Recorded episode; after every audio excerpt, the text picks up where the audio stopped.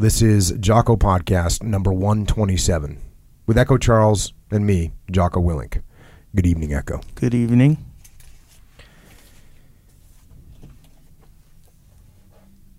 Iwo Jima is to me hallowed, blessed, spiritual, sacred, pure ground. If the spirits of the dead could speak, what would they be saying to me? Count off, Marines and sailors, you of the vanquished dead. When your number reaches 7,000, we will know that you are present and accounted for in this, your eternal duty station. Serve well. Your ranks are growing each passing day as some of us, your mates in war, are coming to join you. Those endless hours of terrifying nights, the carnage, devastation, and pain turned hope into despair. The remnants of formerly dynamic human bodies that carried hearts filled with dreams of peace, home, and loved ones after the rush of battle, my eyes became heavy with tears. My body trembled with rage as I looked upon the broken bodies, the searing invasion of human flesh. Aftermath of war, an elemental, suffocating fear through and through my very soul. The intensely surging immediacy of the action was aggravated, no place to hide. There was not only an incompatibility between the Marines and the defending Japs, but the very nature of this morbid little island. The sounds of battle, which were intensified by the human voice with all its emotions, are absent today.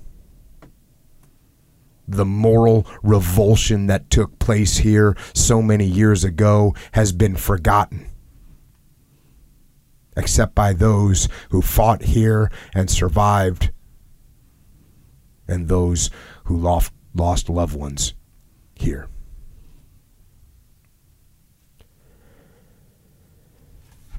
And that is an excerpt from a book called Hell Yes, I Do It Again, written by a man actually written by a Marine named T. Fred Harvey, who fought in World War II in the Pacific Theater, including in the Battle of Iwo Jima, where he was severely wounded for a second time. But he survived the war and has lived an amazing life, and it is an incredible honor to have this hero here with us to share some of the lessons that he learned.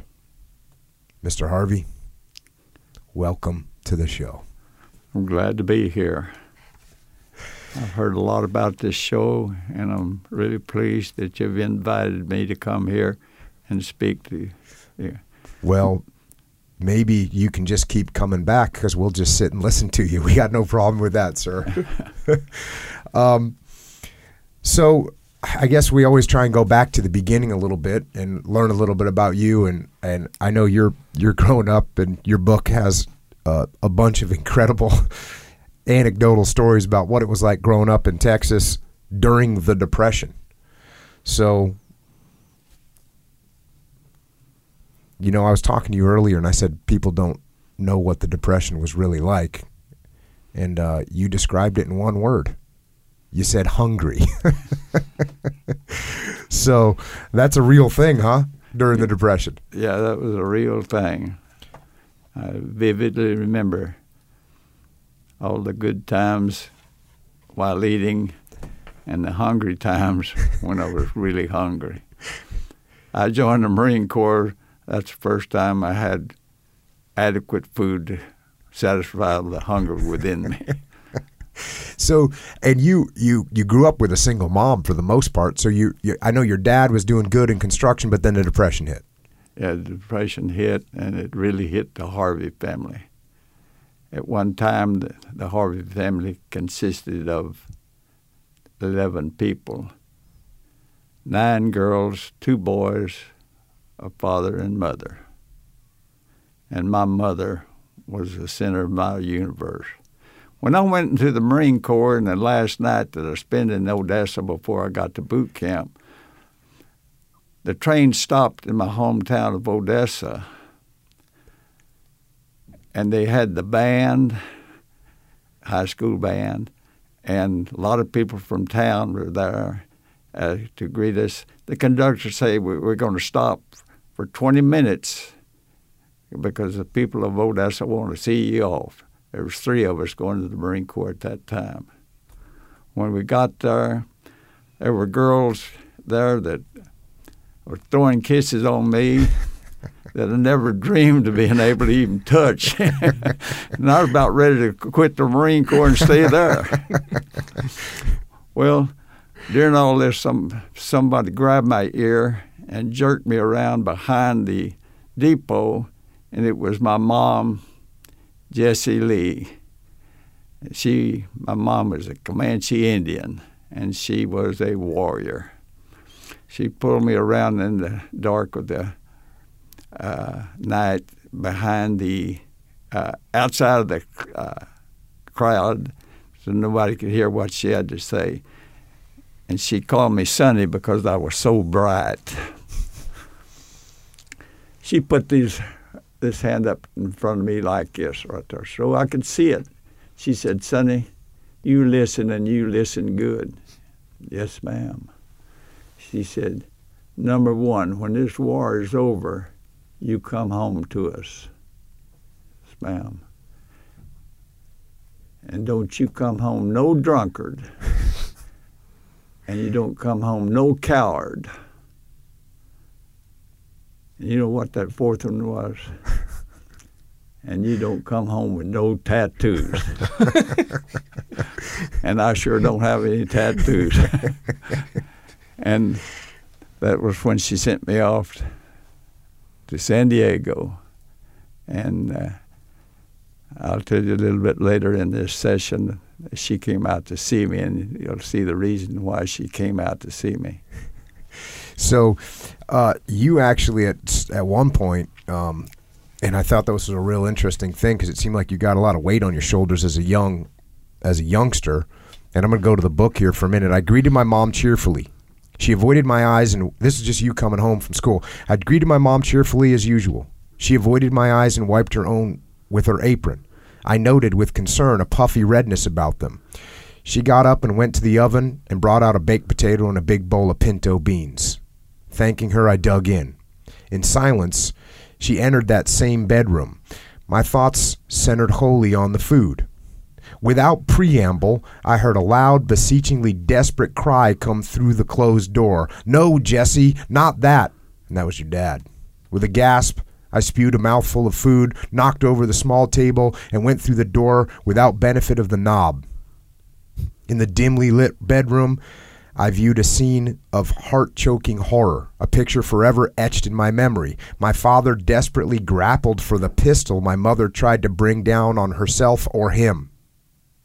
Without wavering or hesitation, I lunged at her with all the force I could muster.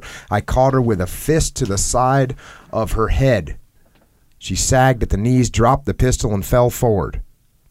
Inert, she laid down on the floor. I was horrified by what I had done. My father staggered back and slumped, whimpering, into a corner.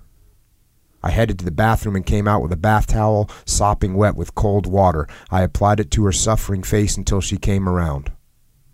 Unsteadily, I helped her to her feet and then seated her on the side of the bed.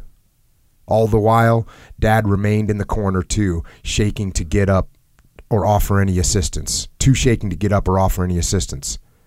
Sobbing, I cried, Why, mother? Why? Why? With a clear, steady voice, she said, Your daddy does not love us anymore. He has another woman. That's a lot of a lot of, for a young kid to deal with. Yeah, it was the saddest moment in my whole life. I'll never forget that. And uh, my mom was a great mom. she held the family together after he left us. He applied for a divorce, and I went to the, the judge's chamber with my mother.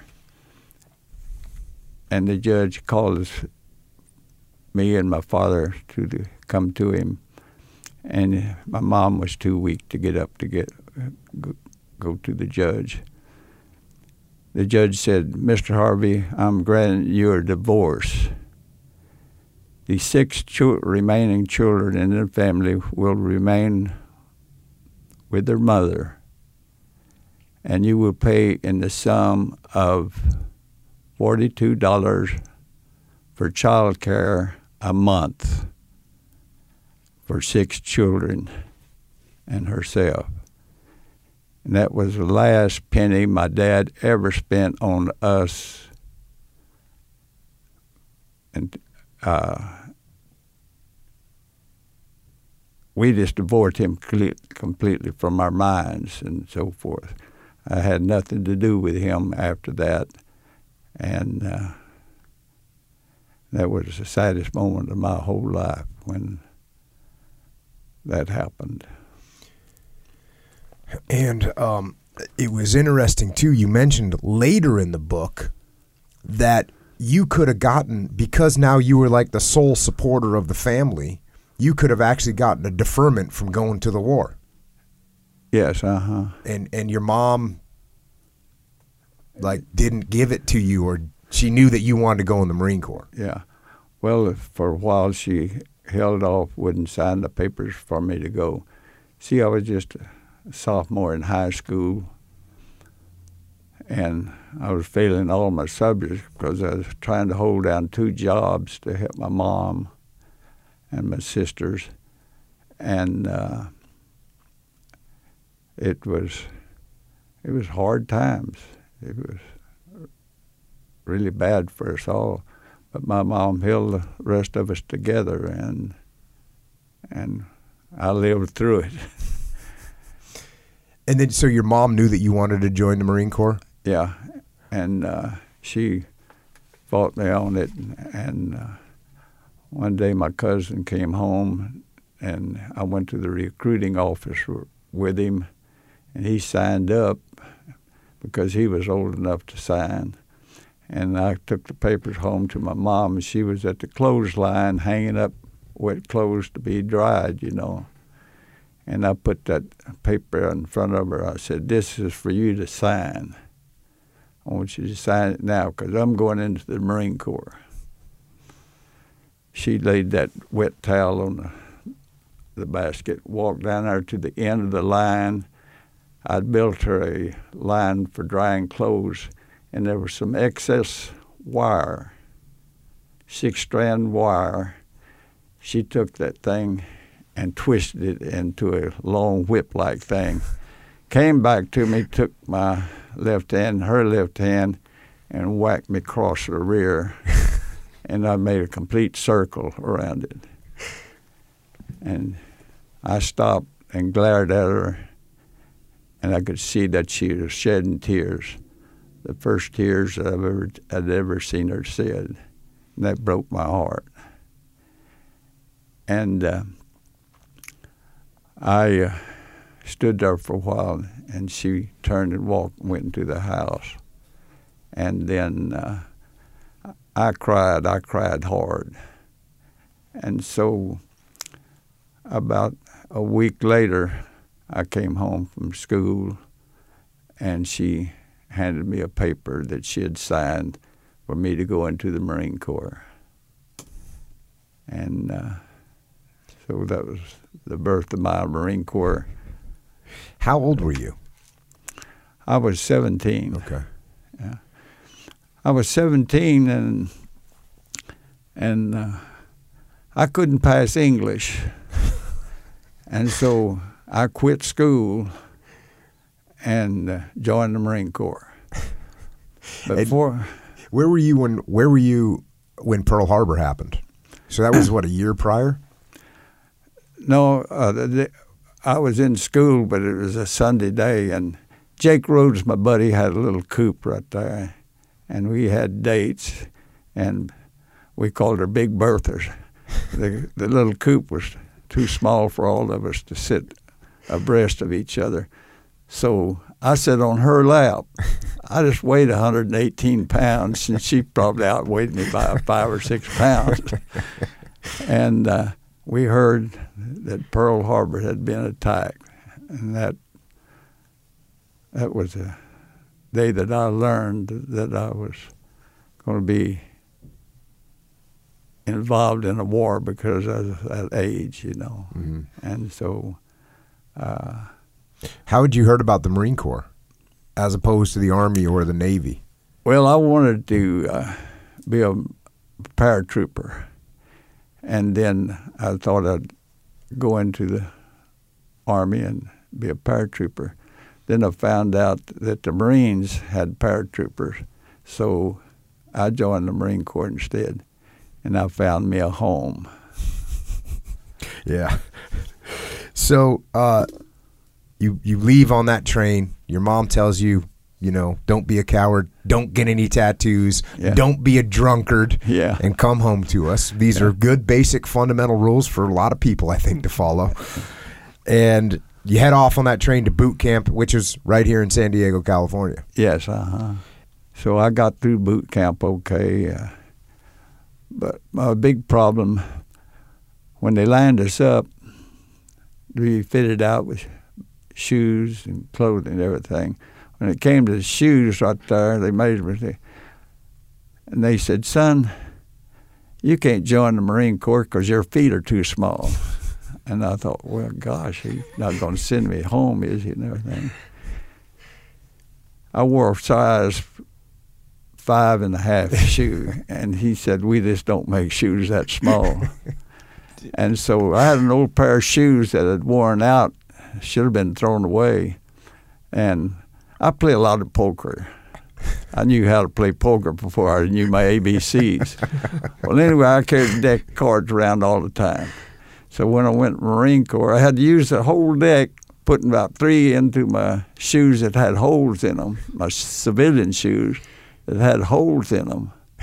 And, uh, and they finally, one night, uh, I'd always take the top bunk in the, wherever I went, uh, what barracks I was in, you know. So I put my shoes on the deck under the bunk. The next morning I woke up and there was looked like somebody had taken a car tire, uh, tire and cut out soles for me.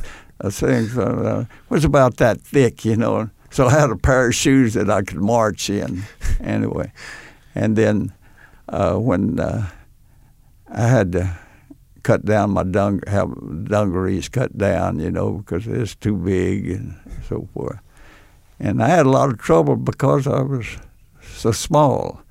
And the other, at one time, I was small enough that uh, Ralph Hall, my captain, or my platoon leader, he was the first uh, lieutenant at that time, and Fer- Ferris picked me as the uh, runner. And so one night uh, we were sitting around a campfire, and uh, and I said, "Why did y'all pick pick me as a as a as a runner?" And they said, "Well, you were so small, so you made a small target, and you were so fast afoot that you could run outrun any Jap in the in the world. so that was the reason I was made a count, uh, a company runner." So you were saying that your mom, it's in the book too. It's a great story about your mom bringing you something to boot camp, visiting you and bringing you something to boot camp. Oh yeah. Well, it wasn't exactly the boot camp. Is when I came back from overseas and I found out that I was going to be in uh, a uh, demolition man in the assault squad. And the assault squad was composed of uh, five men with specials, and uh, uh, I was going to be a a uh, demolition man. I was supposed to carry so many pounds of demolition on my back, and and on uh, on front I would carry my regular pack, you know, and so forth. And so I c- couldn't handle a rifle, So at first I said, well, we'll try to get you a pistol because I couldn't handle a rifle uh, with all that weight and so, forth. And uh, he said, we're going to get you a pistol. I waited around a week for a pistol, and finally he came out and said, the Marine Corps doesn't have any pistols, any, any left. And so I was desperate. So I called my mom. I said, Mom, find me a pistol. I'd like to have a Colt, 1911 Colt. And my mom went out and uh, looked all over town. Well, I looked all over San Diego here for a pistol myself, and there just wasn't one to be had, you know. And so I called my mom and told her what I needed, and she, uh, I sent her the money. I sent her seventy-five dollars that I'd won in a poker game. I sent that to her, and she went around all over town looking for a pistol. Couldn't find one until she came to a trailer house down close to the railroad tracks with a guy that had a uh, gun shop there. So she went at the tra- house trailer and knocked on the door, and, and Mr. Armstrong came out and said, uh, "What do you need, ma'am?" She said, "I need a pistol." What kind of pistol do you need?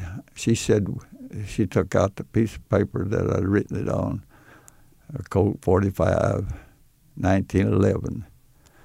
And he said, I just happen to have one of those. And uh, she said, How much is it? And he said, uh, $200. And she said, Oh, I can't afford that. He said, Well, that's all I got. Why do you need such a big pistol? She said, Well, my son is in the Marine Corps and he needs a pistol. And so he said, Well, this is the only one I have, but $200.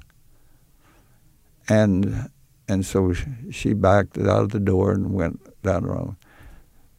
Mr. Armstrong came down and tapped her. She said, uh, he said, you say your son was in the Marine Corps and and needs a pistol. Said, surely they can give him a pistol there. She said, no, they don't have any. And she said, well, come on back. We'll work up a deal. So she walked out with that pistol cleaned of cosmoline, and he had his seventy-five dollars, and she uh, needed to get there as soon as she could, you know. So she went down to the bus station, got on a bus with a paper grocery bag in it with extra clothes, you know, and got on the bus. And 36 hours later, she got to San Diego. Now she crisscrossed across. In those days, you know, military guys had uh, priority, and she'd be in one place. They would uh, bump her off, let a guy come in, take her place, and she crisscrossed New Mexico and Arizona uh, for 36 hours. Well, we were loading up to go overseas, and uh, Cobber Darts and I were up on the truck with a bunch of sea bags, and uh, uh, uh, Fisher, my uh, sergeant at that time, was uh, sitting in the cab with the driver and everything. So we went through the gate over here at Camp Pendleton, and the gate guard said, "Is there any Marine up there named Harvey, Fred Harvey?" And Carver woke me up. I was asleep. Woke me up and said, "Hey, they're calling for your names." So I looked over, and I saw my mom look up at me and I slid off a thing real fast. I came off real fast. Well, uh, after a while, uh, uh, Fisher said, uh, "said Harvey, we gotta we gotta go. Uh, I want to let your mom sit in the seat. I'll get up there with y'all." And so we drove down town, and was looking for a place for her to stay. We couldn't find a place anywhere. I mean, we tried every hotel and so forth. So finally, I uh, this is around twelve o'clock at night, and so uh, I went to a policeman. I said, "Sir, can you tell me where we might find a place for my mom to stay, a hotel or a motel or something, you know?" And he said, "Well, I just don't know of any place," and so forth. I'll tell you what. I'll call my wife if your mother will stay at, with her. I'll call her and we'll go out there. And so the wife said, "Yes, bring her, bring her out." So uh, he called the off office, and the police car came out and drove him to the house. And his wife wel- welcomed us with open arms, you know. And she stayed there three different nights, and uh, and then I was able to. Uh, Fisher would let me off uh, quite a bit of the time, those three days that she was here. And then he finally I had to put her on the bus, and he wrote a note making it a priority she wouldn't be bumped and anything when she got home. Well, that was a story of how I got my pistol. And it was shortly thereafter that you went on, you headed overseas. Yes, uh huh. And that was on a on a a former former cattle ship. Is that no, right? that that was the first time I went overseas. Oh, okay. So Uh, you came back in between, in between. So that you got the pistol after your first time going overseas. Yeah, it was uh, the second time I went overseas. Okay. But the first time I went over it was on the Bloemfontein. Okay. You want to hear about the Bloemfontein? Well, I read about it, and it's a pretty nasty story in many ways. Oh, that was a nasty ship. It really was. But I thought that's the way it was. You know, I hadn't seen the ocean until I'd gotten in the Marine Corps. And so uh, they they put us on on the Bloemfontein. And it was in a cattle ship, a Dutch, had a Dutch captain, and he was uh, he shipped. Uh, I mean, he transferred cattle from Australia over to uh, uh, to the Dutch uh, holdings in the South Pacific. Well, when the war broke out, he had just dumped out a load of cattle, and when he found out that it was at war, well, he headed for San Francisco. And when he got to San Francisco, he offered it to the Navy, and uh, the Navy took it, made it into a troop ship. Now they didn't clean that stuff up very good, you know. They shoveled it out and they left a lot of stuff and they just painted over it. of course, when it started sailing, that ship would buckling and everything, and that cow droppings just everywhere, you know.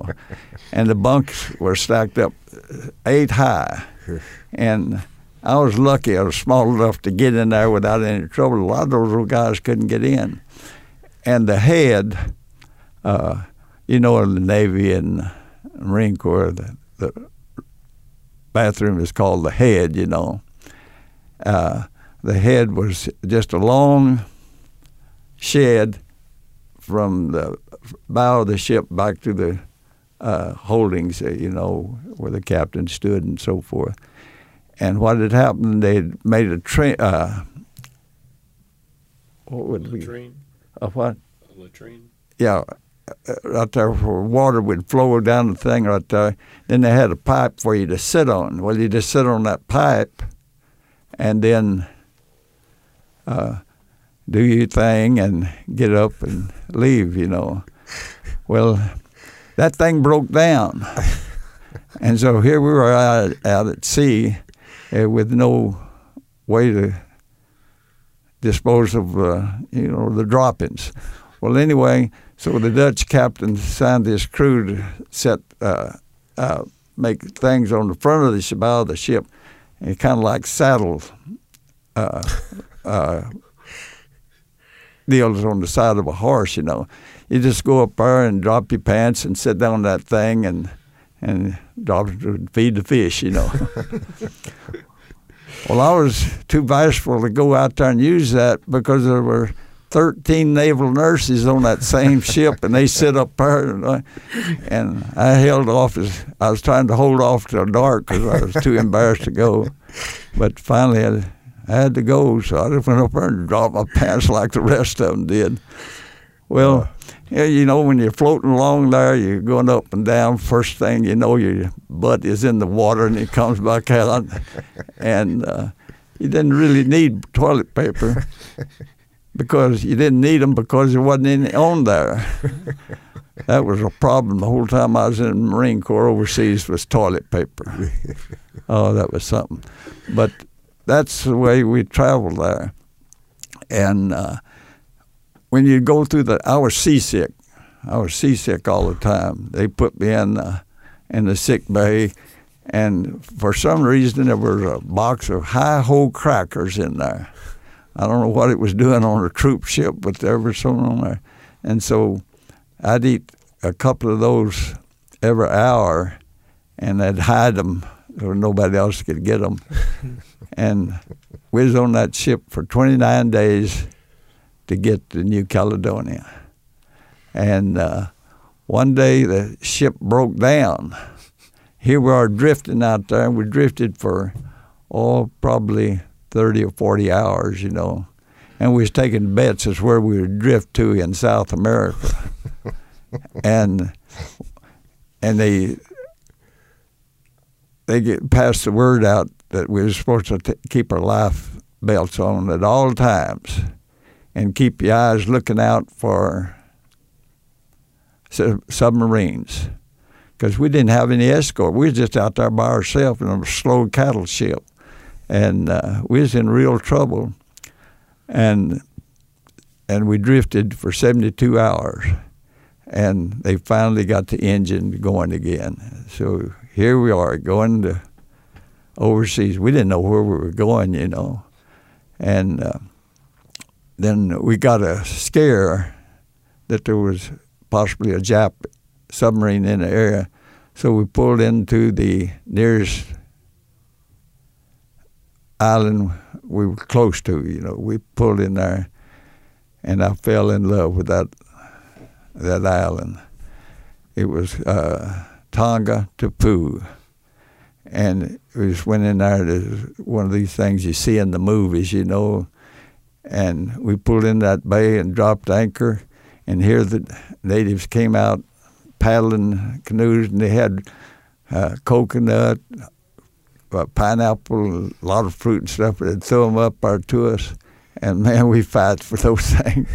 well, anyway, they came came back that night and entertained us on the deck of the ship. We were sitting around there, and they were they uh, doing their dances, the hula dances, and uh, it was a beautiful island. I mean, it was beautiful. And I swore right there. I said, to myself, Fred Harvey, there's a lot more in this world than Odessa, Texas. and I'm going to see some of it before I die. and uh, so they put on a show, and at last they sung their island song. You know what it was? You are my sunshine. and we pulled away from there and we got started. Then we stopped, went back. Well, what's going on? six guys had jumped ship. they, they, went ashore and brought them back. But uh, uh, I didn't think about jumping the ship. If I thought about it, I might have joined them. and so we pulled out and finally got to uh, uh, New Caledonia. We'd been at sea for 29 days. And uh, we was all tickled to finally get there. But that ship was a hell ship, you know. And uh, when we got there, they took us off the ship. And, and this is now in New Caledonia. New Caledonia. And so you're a couple months out of boot camp at this point. Yeah. Uh-huh. Okay. And th- so this is the first place you stop, and and you're gonna basically, just for people that don't know, you're going to get to New Caledonia and you're going to kind of train and prepare for for going out and, and taking down some islands. Yeah. Well, there was two reasons we went there. We were going to farm up with uh, uh, the rest of the troops. You know, the first parachute battalion was already there. In fact, they were involved in Guadalcanal, and uh, so uh, uh, we were going down there to replace the guys. So I was uh, went to the first parachute battalion. They were 60 miles from uh, uh, the base that we came in on. Uh, I can't remember the base that we landed at, or the port we landed at, but uh, it was the capital of New Caledonia, and our the parachute battalions were stationed out, oh, about 60 miles from uh, Noumea. Yeah, Noumea was the capital of that, that place. And then once you got, is that where you met your your that where you joined up? You're saying with your parachute company? Yeah, uh huh. Yeah, I was assigned to the first parachute battalion. And did you did you, if I remember correct, did you go to Guadalcanal this at this point? No, uh, we went later. When we went up to uh, uh, our first action together after Guadalcanal was uh, uh, we were supposed to go to Vella Lavella and thing. So on our way up there, we stopped off at uh, Guadalcanal. Okay and that's after Guadalcanal had been uh, uh, secured, you know, and so they let us scrimmage. We went up to find some of the old guys that had uh, escaped. The Japanese uh, had escaped, and we didn't see anything, so we didn't get to shoot any Japs. So we were there. Uh, oh, a couple of days, and uh, we got up for chow one morning just about before sunup and everything. And I was up the front of the line. I'd always manage to get to the front of the line for for but, chow. Yeah, for chow. Yeah, you you mentioned throughout the book that you're a guy that liked your chow. Oh, I love chow. I was trying to catch up with the the hunger I had in, uh, during the depression. Well, anyway, we was in line there waiting to go in to get chow, you know. And uh, then I heard a lot of laughing and carrying on back to the line. So I ran down to see what the action was, you know. And there's three bedraggled Japanese had just come out of the line, out of the jungle, and got in line. and uh, and an officer got came down there and that could speak Japanese, and they they said they were hungry and everything. So they took them up there and fed them. and they kept them there, I guess, as long as uh, they needed them. They was washing pots and pans and doing work there when we left and so forth. Mm. They got off light. And um, so as you were preparing to go, now you're working. You, you, you had a couple of guys that you mentioned in the book. You know, I'll start with the first one. I'm going to mention three of them. Uh, Major Fagan, Fa- Fagan, is that how you say Fagan, it? yeah. Fagan, Major Fagan. He sounds like one tough customer. He was tough. I mean, he was. I was scared. I, I I'd see him coming down, you know, the trail or anything like that. I'd jump in the jungle, keep because I was scared of him. Well, everybody was scared of him because he was tough. He just drove us. He found out the Japanese had marched uh, with full packs in a 24-hour period, marched 39 miles. He said, "We're going to beat that," and we marched 50 miles with full packs out there on New Caledonia, and we would walk up the hills and trot down the hills that came down there, and we went 50 miles. And uh, I don't know whether it's any kind of record book or anything, but we was proud of it. Yeah. So forth. I don't know if it's a record book either, but I know it hurt. Yeah. Now you also a couple. You tell a couple stories in the book about him. Um, he put he was he had no problem putting people on bread and water. oh, no problem. No problem. oh, uh, in fact, I was put on bread and water. I had a buddy there that was uh, went through the parachute platoon with me right there, and he, he nearly got us killed. and everything. I won't give him his name, you know, but he passed away several years ago. But I don't want to say anything we- We don't want to incriminate his actions. well, he, uh, when we was going through parachute school, his name was, well, I'll tell you his name, uh, last name. His name was Harmon. So when we lined up alphabetically and everything we did, you know, well, he was always right behind me. So when we went to uh, parachute school, we wound up together, you know, because of our names being real close to one another. Well, anyway, uh, now when we jumped, the Marine Corps jumped from the plane, we dove out head first. Their theory was that when you jump out and that parachute opens right there, you kind of swing with it right there. Well, the Army jumped them out feet first and came down and so forth. So we jumped them, we jumped out head first. While we were training there in uh, out here in Camp Gillespie, that's where the parachute school was, and uh, we lined up and uh, make, to make our first jump. Will Harmon was behind me. Well, in the plane we had we called it the Blue Goose.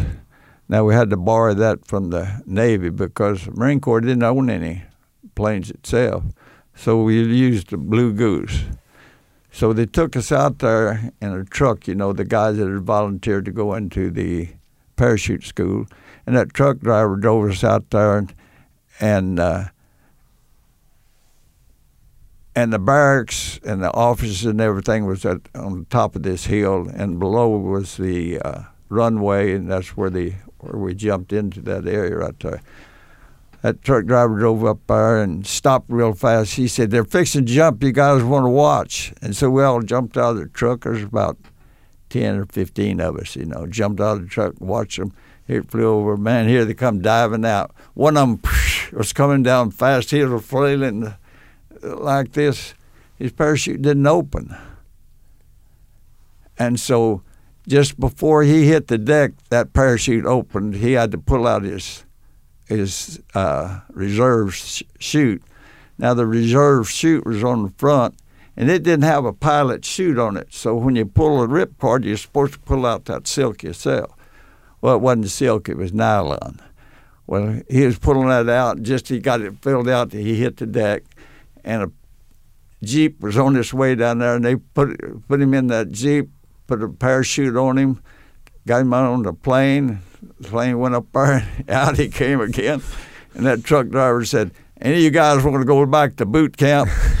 And two guys got back on the truck and went back. and I thought seriously about joining them, you know. and uh, yeah, that's not a good initiation into parachute jumping. Yeah. That's for sure. yeah. Well, we had to pack our own chutes. We learned how to pack chutes, and we, and every step you took at parachute school, you had to be running. If you weren't running, an officer or an NCO would catch you, you you were in trouble, you know. So every step we took, we learned how to pack chutes, right, ran up and down. I got where I could pack a chute in 12 minutes. One day they said, you're going to pack a chute today and you're going to jump tomorrow.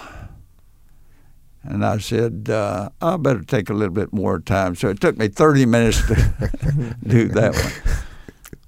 Well, that night, uh, oh, what was that Indian's name? But uh, was a Ira Hayes. Ira Hayes. He was in the, my platoon.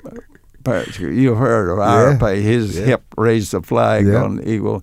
He was real quiet. And there was another Indian in there with him. And that night before we jumped, that guy jumped off and hollered gung ho, you know, and broke both of his ankles. so that ended his parachute. But our was a, a, he was a, he was a good Marine. He was quiet, you know. He never never said much.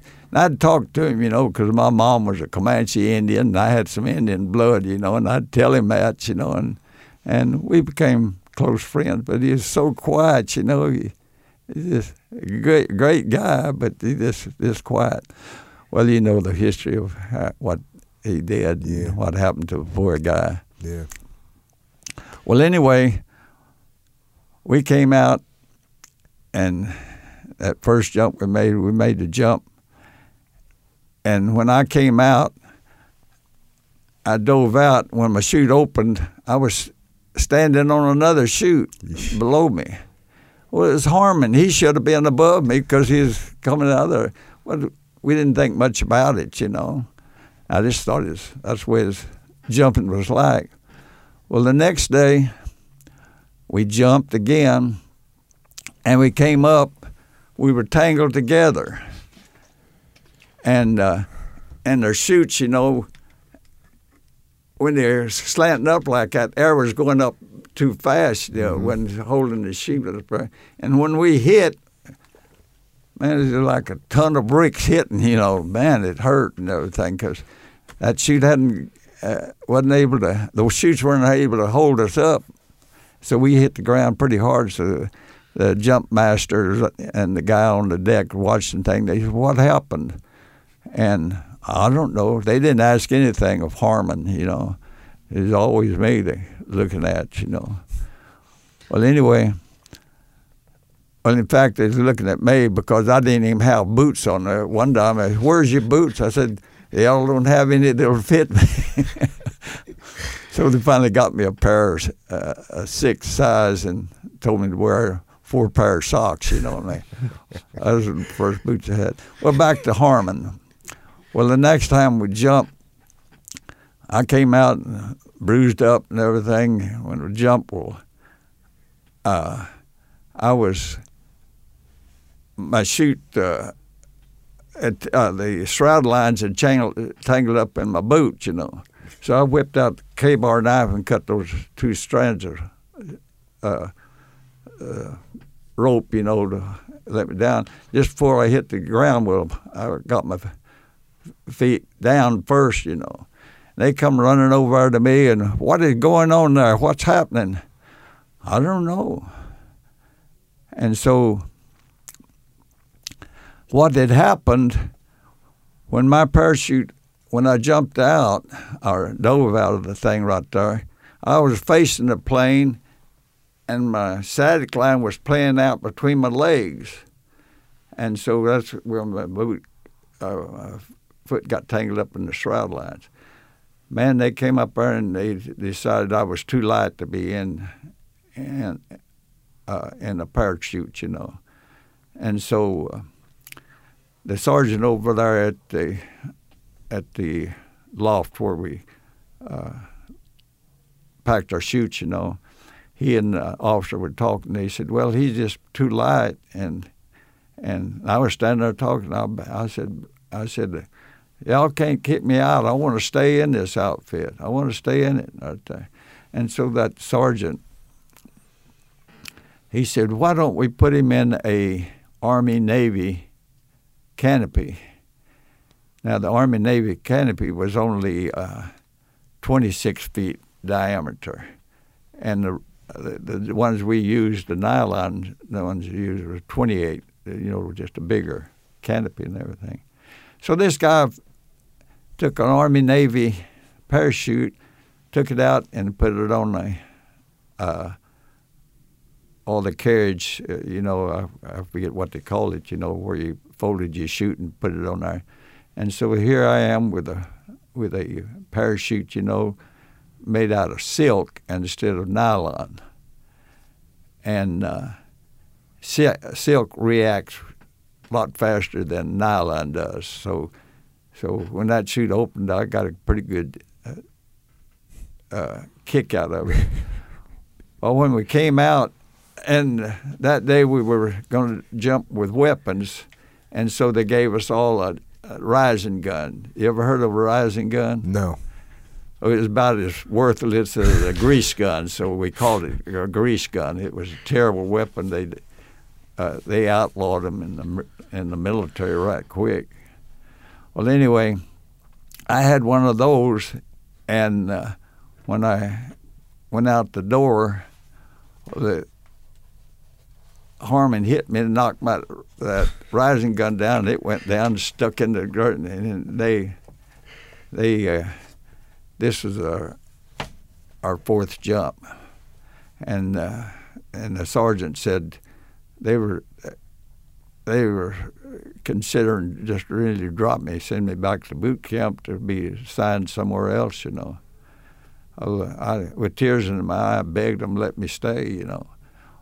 Well, and the, then the sergeant said, I'm going to go up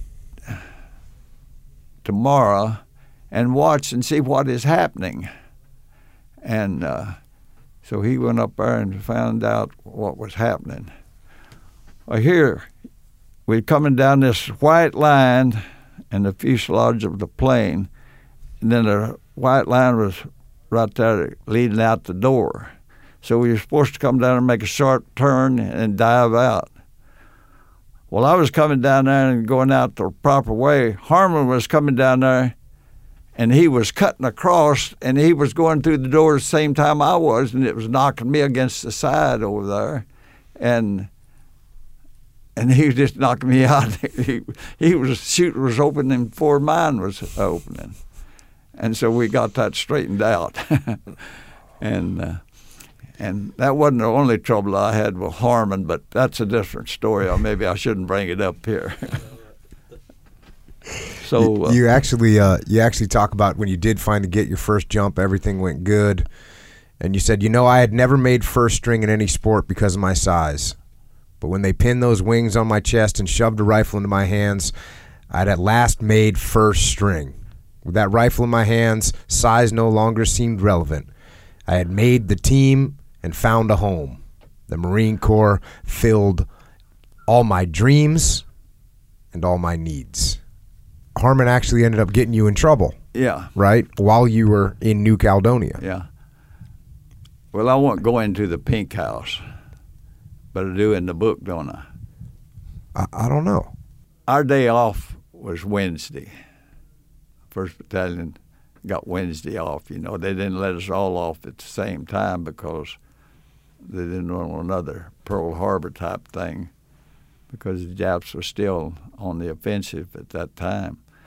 So uh, he uh, he got where he would go down there every Wednesday, and uh, he fell in love with one of those girls, and they fell in love with, or she fell in love with him.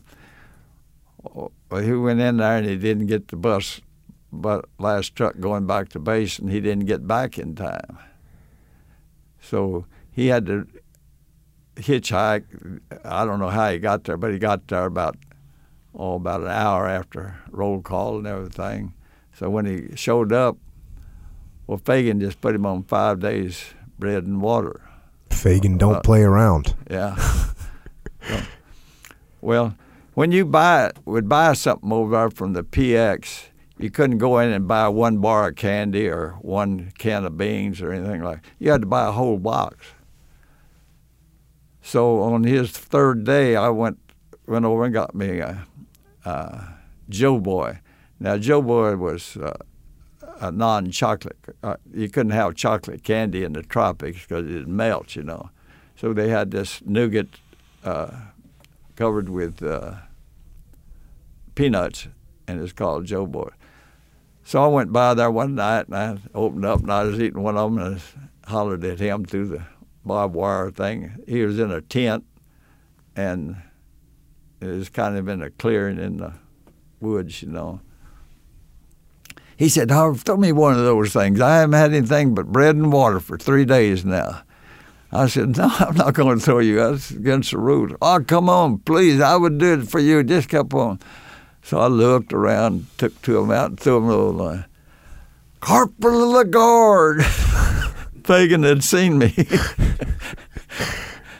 well, he came over and he said, "Put this guy in there," and uh, Ott Ferris happened to be the corporal of the guard at that time, and uh, he said, "Well, we can't. We're all packed up. You know, we don't have. There's just one uh, bunk." Uh, Cot. what thing you Cot. cot in there, and the rest of them are all packed and ready to go. And he said, "There's no place for him to sleep." He said, "Well, take that guy out and put this guy in there." and so the next day, I'm sitting there, and I'd, I'd already had a couple of loaves of bread and water. He came by with a box of candy. I said, "Come on, throw me one of those things." I threw it. He said. No, that's against the rules. I don't want to get in trouble. Oh, So he never did throw one over to me. cold blooded.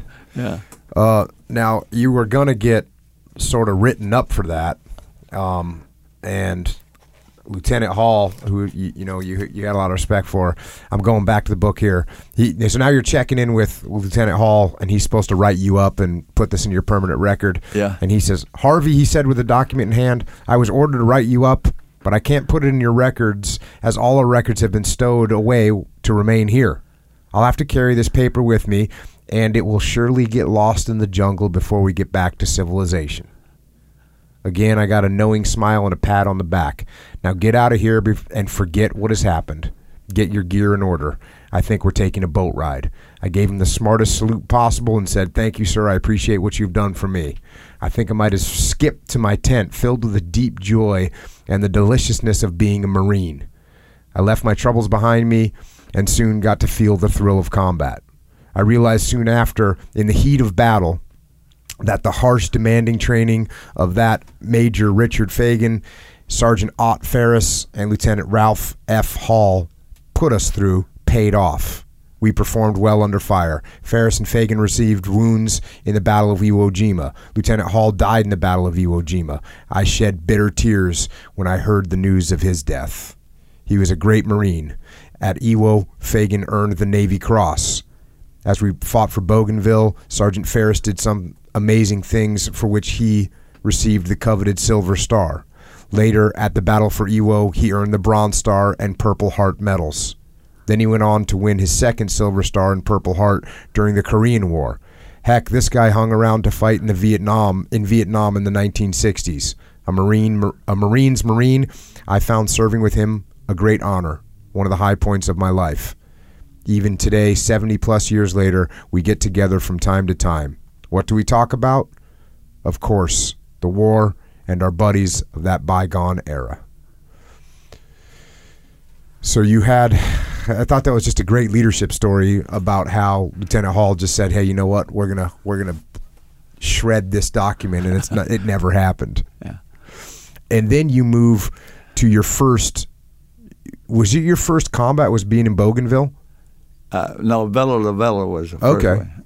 Yeah. And what what was uh, what was going into Bella La Vella? Bella what was it? Vella Lavella? Vella Lavella. Well, you know, we were island hopping over there. What we would do would evade an island, put in an airstrip, and uh, everything, and to use to hop to the next island, because it didn't. When we were through, we nearly vacated an old uh, the airfield that we used, put in and everything, and so Bella La Bella was. Uh, one of those stages and everything.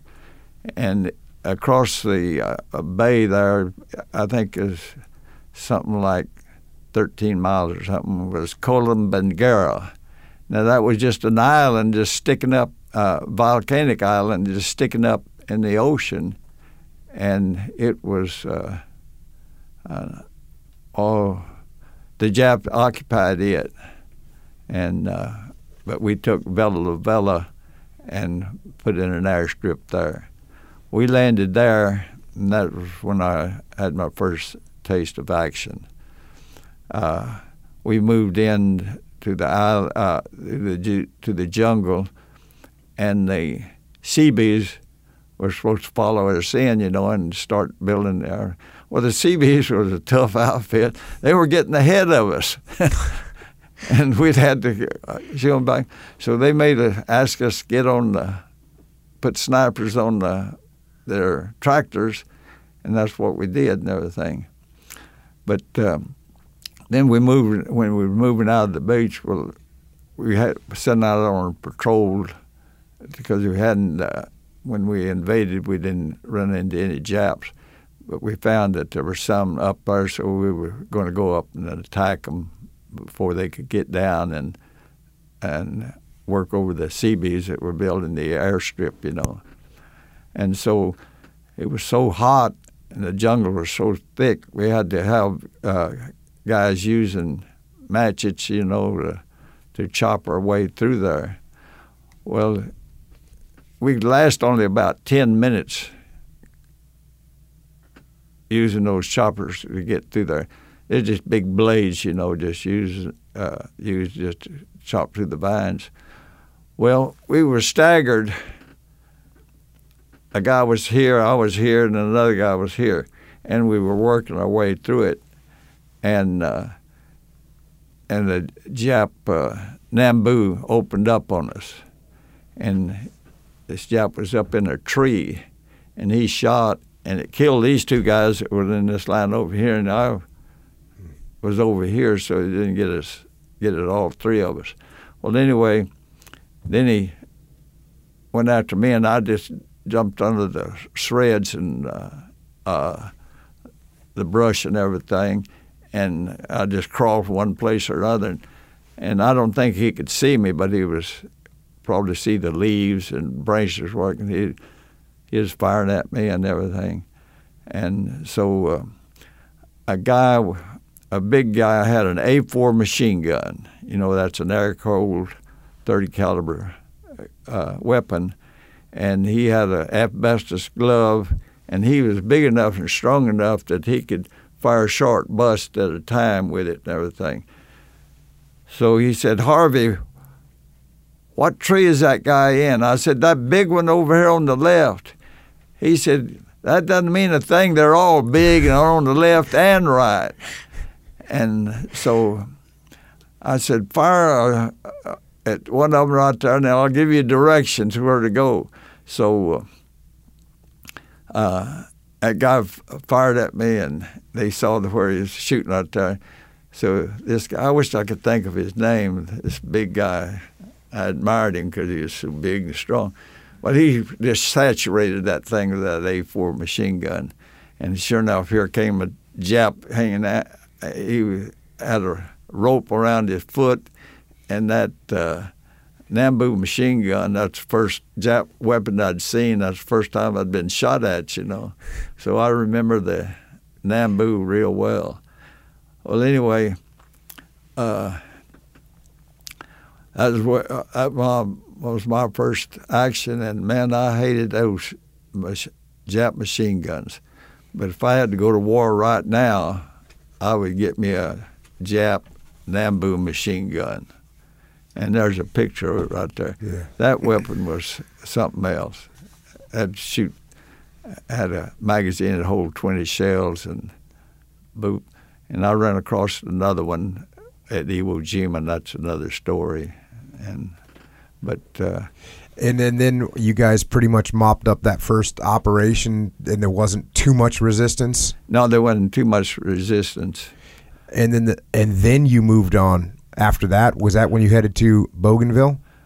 Was that the next yeah, place yeah, you we hit? went. We went to Bougainville after that. You got an interesting story in about uh, about Bougainville that kind of I think's worth uh, might be worth talking about a little bit because it's kind of shows how you know war's not always what it's made out to be in the movies. Um, so here we're going.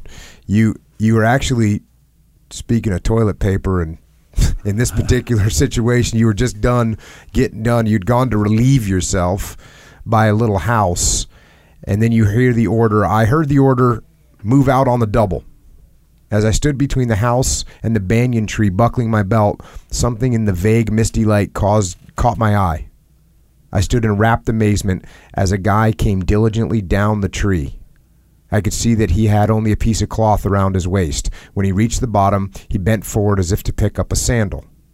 I watched in utter wonderment as this scene played out before me, just a little guy. When he straightened up, I stepped up and brought my rifle stock across the back of his head with a glancing blow. He turned as he crumpled and landed fully on his back. I looked down and, to my horror, found myself looking at a female instead of a male. Stunned and shaken by my act, I choked on a sob and trembled uncontrollably. What had I done? As I stood there bathed in pity and compassion, all hell broke loose.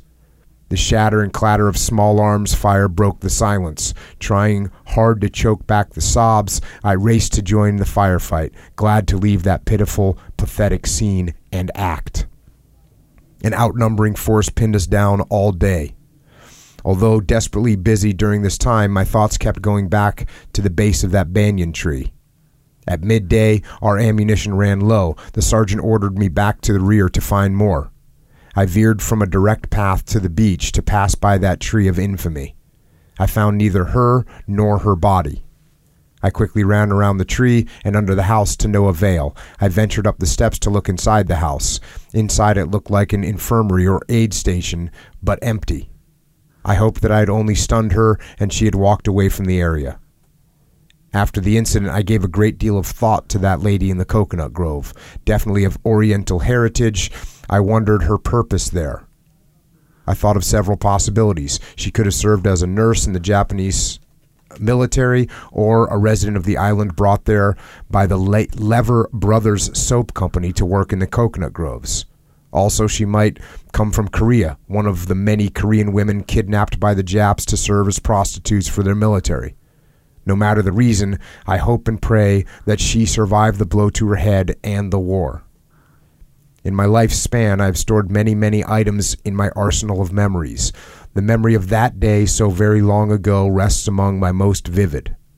The memorable events on that lonely beach on the far side of planet Earth have not dimmed over time nor distance.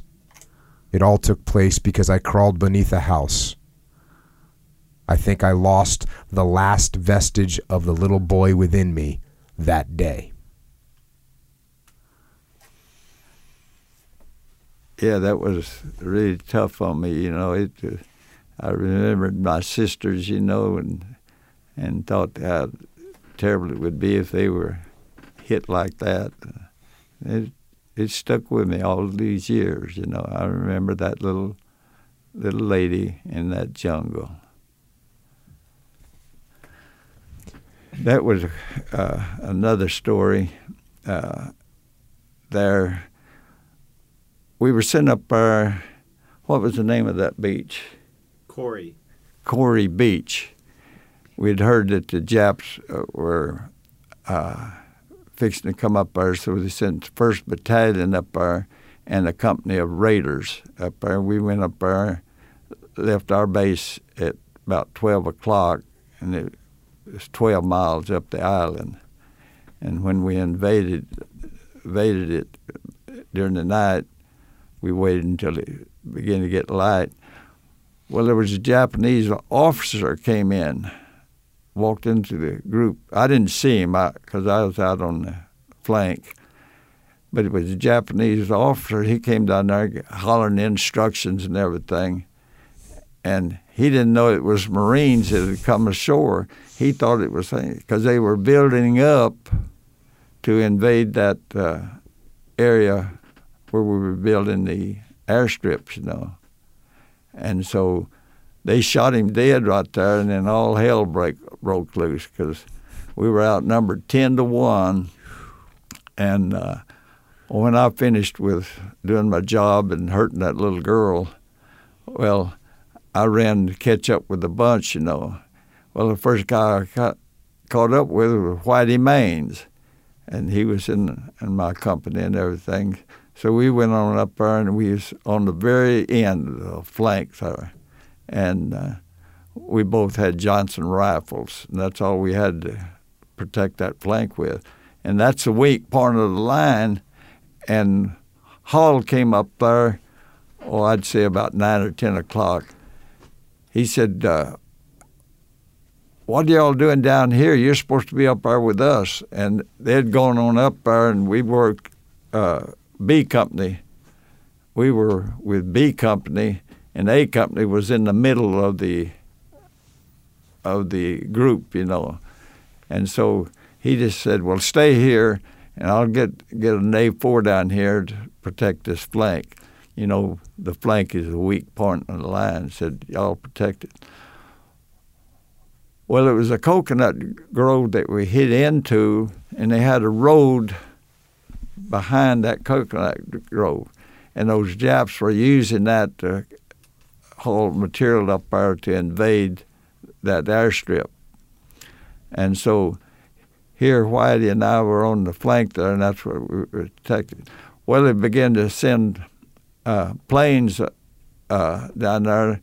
They were strafing that road uh, that we were uh, strung out along, you know. And those planes were coming hard and fast. If they hadn't come up there to protect us, they, they'd have wiped us out because a whole regiment of Japs there fixing to invade that deal right there. And those planes were coming just one after another. And they didn't even bother to t- put up their landing gears they just left them down and would come along strafe and they would drop bombs along the way. And we were on the very end. We, we were afraid they was going to sh- start their shooting before they got to. We'd get out there and wave at them right there, and they'd go by us and wave at us and start strafing. And uh, we were there all day long. And uh, and the commander down at uh, at the airbase told them to to uh, uh, they're sending up uh, uh, crafts to take us off, and Fagans answered, "No, we're not going to be the first man uh, Marines to be pushed off of a beach. We were scheduled to be taken off at seven o'clock, and that's when we will start boarding those boats." So we were there all day long, and it was a long day and Hall came up there a few times, and we had Johnson rifles. We didn't have the M1 rifle. We had uh, Johnson rifles, a 30 caliber uh, cylinder fed uh, thing. They didn't use clips in them. And I thought it was the best weapon that I had beside in the in the war beside the Nambu. And uh, Hall would bring us ammunition up there and then he finally come up there late in the afternoon. He said, "You guys make this last because there's we're nearly out of ammunition." And so here we were, and we was couldn't do anything till seven o'clock.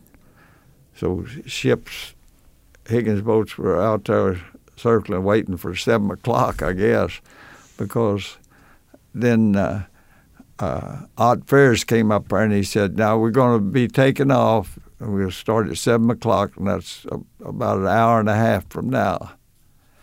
And uh, the guys next to you, they're in Company B now because of the mix-up, you know, uh, Whitey Maines and I was involved in.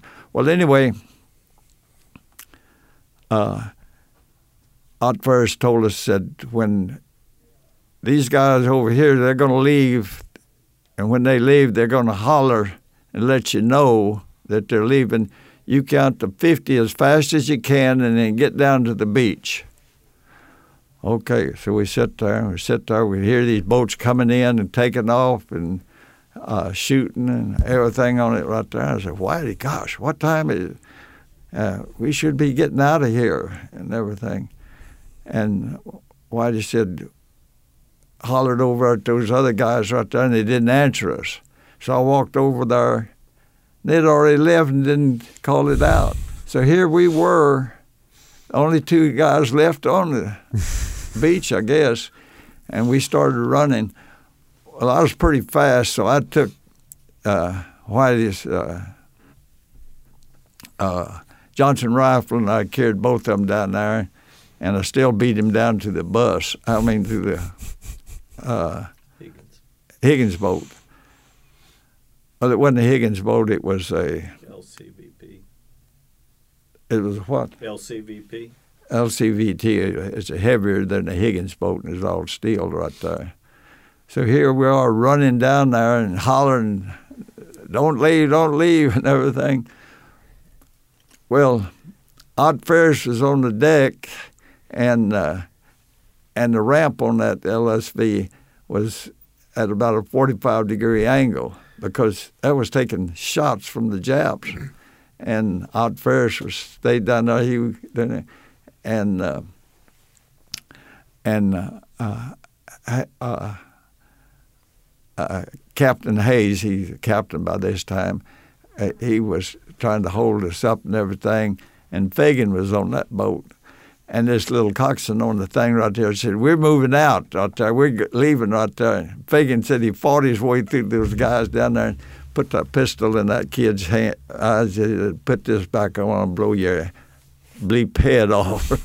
so he put it back on there, and the guys that are around there, they was telling us about what happened, and so here we are running and so forth, and I got down there and and Art Ferris took those uh, two rifles and threw them up uh, up there into the boat, and uh, uh, Hall got them to lower it a little bit right there uh, thing, and then uh, uh, Art Ferris took us took us by our foot, you know, and heaved us up there, and Hall pulled us on in, and I got up there and here. Uh, old Whitey Mange finally got there, and that's how we got off the island. And, uh, But you held the line until seven o'clock, yeah, as you were ordered. yeah, yeah. The uh, it took about thirty to forty minutes, I guess, to get everybody off there, and we we were the last two to get off the island. And uh, I'd been on the beach before at night, and I didn't want to be on the beach again in Japanese territory. Now, once you got back on the boat, um, or you got back out, um, now the next thing to do is prepare for Iwo.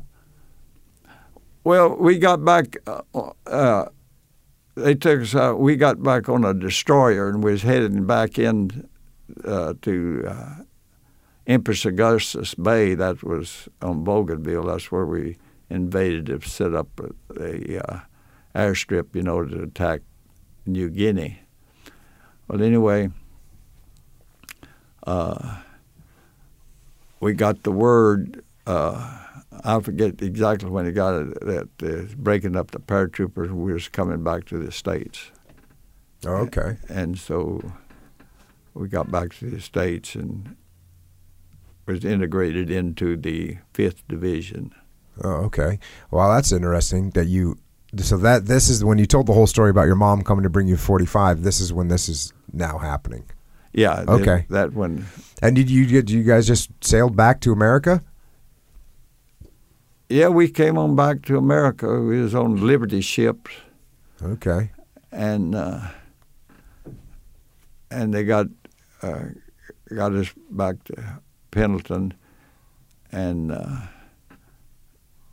we got a little leave. I don't know how long it was. It might have been thirty days leave, you know, and and we started forming up in the fifth division, and that's when I. Uh, when we got back, I was, uh, I had what they call uh, uh, the crud, you know. I broke out all over my body. It's just like having athlete's foot on your whole body. Mhm. And uh, so they brought us back, and uh, and another story there you might, I might throw in here. We were stationed over there at uh, Camp Pendleton, and uh, we lined up one morning to go into to chow. You know, it was still about half dark. You know, and we were standing there, and and uh, Ferris is out in front, and there's a, a group come marching up there. Turned out to be women, and uh, Odd Ferris said, "Well." man, this this uh, this man's outfit is going to going to pot. we have dogs in there, and then we have this group in here and everything. Now we got women in here. This, uh, he's just shaking his head. And we heard hold a, heard a guy up here said, "Fire two for effect." Another guy down here hollered back, "Bam, bam!" and those women nearly broke ranks, you know, going after those guys. And I found out what BAM meant. that meant broad ass Marines, and they didn't go for that. so they, they just wanted to break ranks and come after them. but uh, that was when I first found out that there were women in the Marine Corps. And so now you're preparing at this point. You're preparing to go back overseas. You're with the fifth, the, the fifth Marines. Yeah, uh, And fifth division. or sorry, fifth division. We was in the 26th Marines. Got it, got it.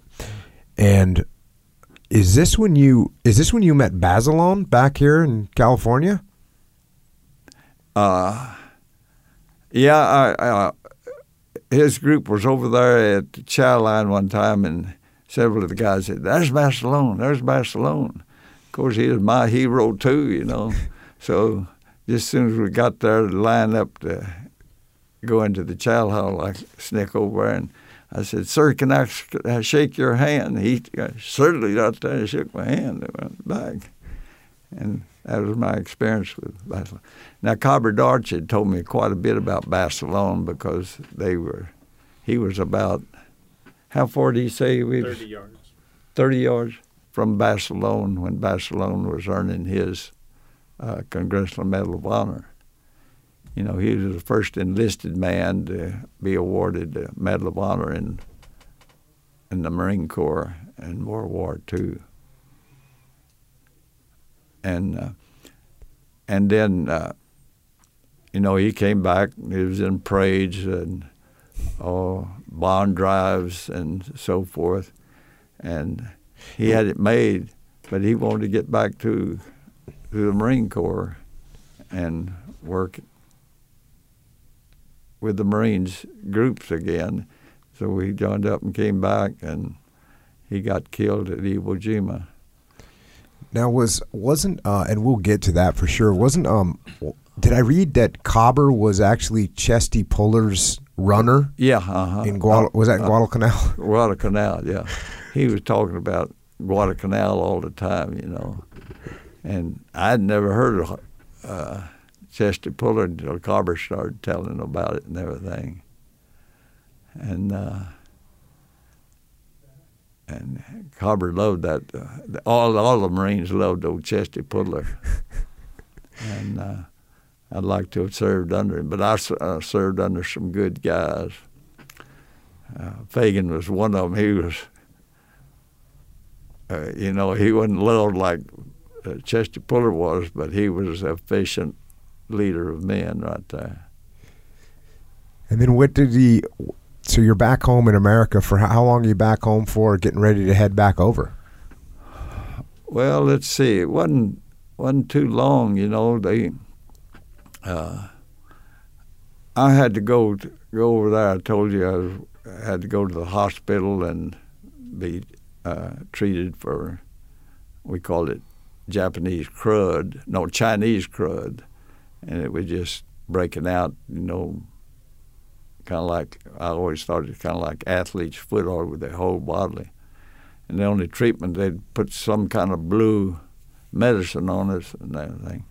And so I was over here in the Bal- Balboa Hospital for well, nearly a month before I was released from there. Before I got rid, there was a lot of us in that same position, you know.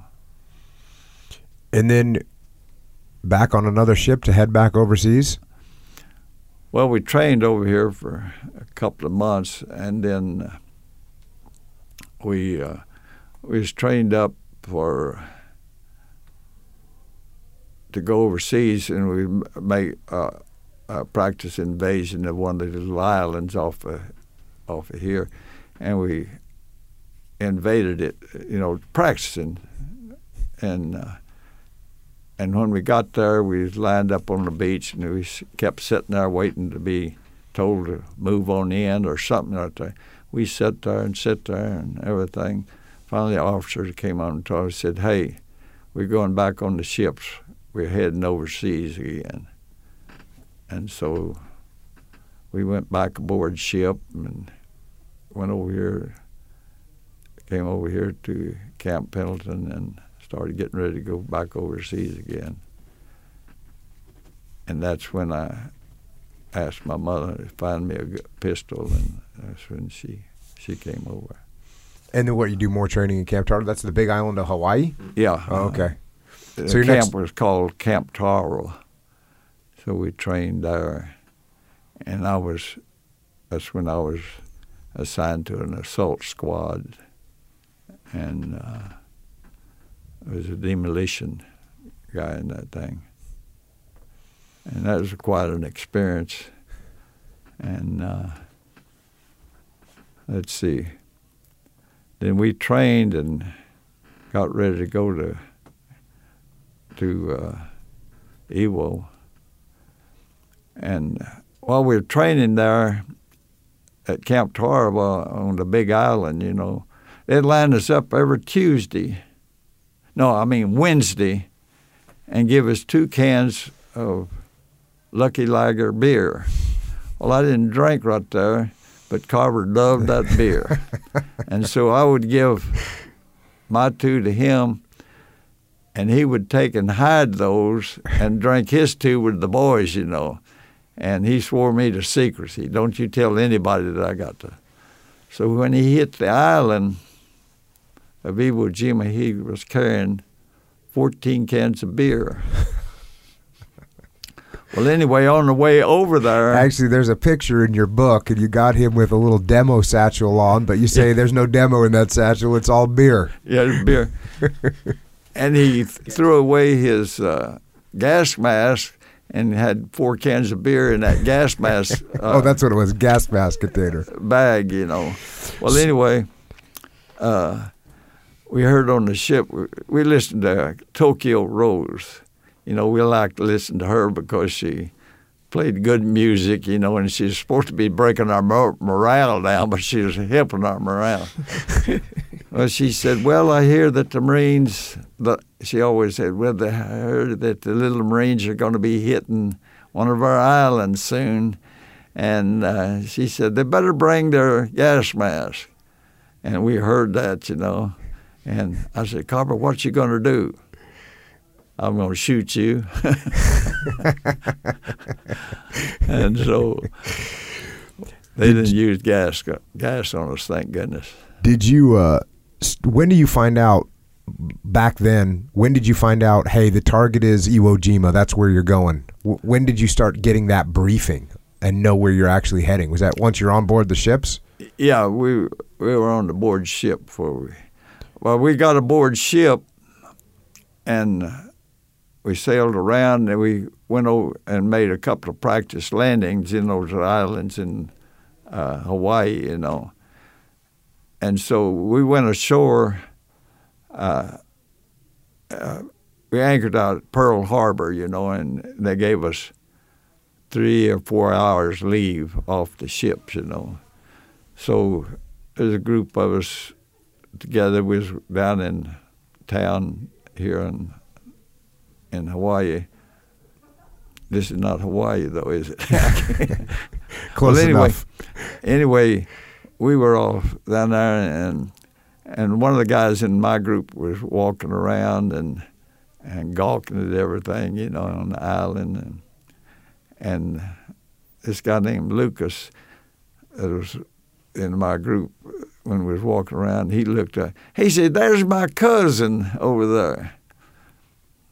And so we went across the street, and it was uh, uh, Lucas, his cousin. You know, what was his name? Jack Lucas. Jacklyn Lucas, you know. And so he stayed with us and walking around there and everything. And, uh, and we said, we got to go back to the ship. And so we went back to our ship, and Jacklyn Lucas was still with us. And when he went aboard, we got aboard, he went in, checked in. He was on there about three days out, I said, uh, I was talking to the the other Lucas, you know. So was he a civilian? Was Jack was the cousin a civilian, or was he a, another Marine? Or He was another Marine. Oh, Jocelyn Lucas was another Marine. He receives. And so he just went aboard with us. And, uh, and he was there for about three days. And I said, You better take your cousin over there and tell him that he's not aboard this ship where he's supposed to be with his outfit. He was going to be a replacement in a first division. But he wound up in the fifth division. What was Well, in the 26 Marines. Yeah, he was in 26 Marines with us, and uh, he uh, he got hurt. He threw himself on a hand grenade and and or two hand grenades and saved him, his buddies, you know, and he got the Congressional Medal of Honor. Hmm. You've probably seen or heard of him because he and. Uh, he was from uh, Mississippi. I forget the name of the town, and I just I, I was going over to see this guy, and in Georgia, and I uh, went through that town and and I got past it. So I said, I'll just go back there and see old Lucas. And so I turned around. As I turned around, was going back, I heard on the radio that he had passed away during the night, and that was uh, last I seen or heard of him. You know. then, um, so you finish up your training in Hawaii. Now, is your next stop going to be Iwo? Yeah, Iwo. Yeah. Uh-huh. Did you guys? Did you guys know? What did the intelligence that you got paint the picture that Iwo was going to be a really, really hard fight? Did you guys know that going in? No, we didn't. We had no idea what was just another island. But when I when it got light and I looked around, saw all those battleships and and just So you weren't any more nervous for that. You just thought, I'm going to go do what I've done the last few times. no, I was scared to death. Fair enough. well, you know, uh, Ott Ferris and Captain Hall, I was their runner, and I was telling them before I'd ever seen any action. I said, I don't know how it'll be when we see action. I, I'm afraid I'll be scared to death and everything. And Captain Hall said, uh, That's what you want to be. You want to be scared to death. He said, You should be scared half to death. And, you know, there's no meaning to that being scared half to death because I was just scared half to death a lot of times, you know, and I'm still alive. but they said, when you're scared, when fear takes over, it dumps adrenaline into your brain and to your muscles, and you react and everything. And I know that's what happened to me because when I got hurt, I was I knew what was going on and knew what I had to do, but I was still as scared as I could be, and uh, that's what saved me, I think. Um, did we already? Did you already get? Had you already been wounded at this point? Before you were you wounded in any of the other? Uh, Oh no, uh-uh. so you're still you're still as lucky as they come, right? At this point. Yeah, I, I wasn't wounded at all. Now Carver had uh, been wounded before we hit Iwo. He had been wounded at uh, Guadalcanal, and uh, he got uh, that night that Basilone was uh, did his thing, and he was oh, about 30 or 40 yards from Basilone on that line, you know, and the shell hit him, so they took him off, and he had uh, a lot of those guys got malaria, and he had malaria real bad, and they w- took him to uh, Australia, and there was a ship there going back, and he was so with that that wound that, that they hadn't been able to treat it because the Navy took off with all the the uh, medical gear and everything. So he actually didn't see a doctor until he got back to Australia. And uh, so he went back, got back to the States, and he wouldn't take a discharge. And they sent a corpsman back with him, you know. He was put on a merchant ship. It was going back. It wasn't a Navy ship at all. It was a merchant ship. It was going back. And that corpsman said, Carver, they're sending you home to die, and uh, they're going to discharge you.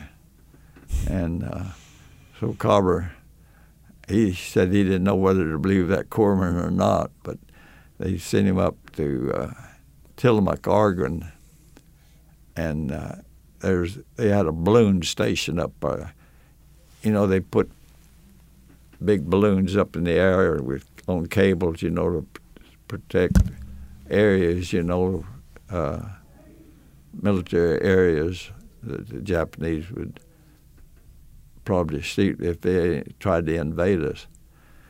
So he got in with uh, Cross, Bill Cross up there at that time, and a guy named Horsefly. He's Horsefly. I can't think of his name, but he's from Wichita Falls, and we nicknamed him Horsefly. he was always talking about horses. Well, anyway, uh, they were up there guarding a naval base at Tillamook, Oregon, and they was trying to get back to the uh, Fleet Marines, you know, and they wouldn't send them. So they was doing things that they shouldn't be doing. They wrecked a jeep, and that was, that brought it to a head. And they said, "You're going back to fire to a rifle company." So that's the way he got back in to a rifle company. Yeah, there's that's where you want those guys that are Yeah. out wrecking jeeps. Put them right back in a rifle company. Yeah.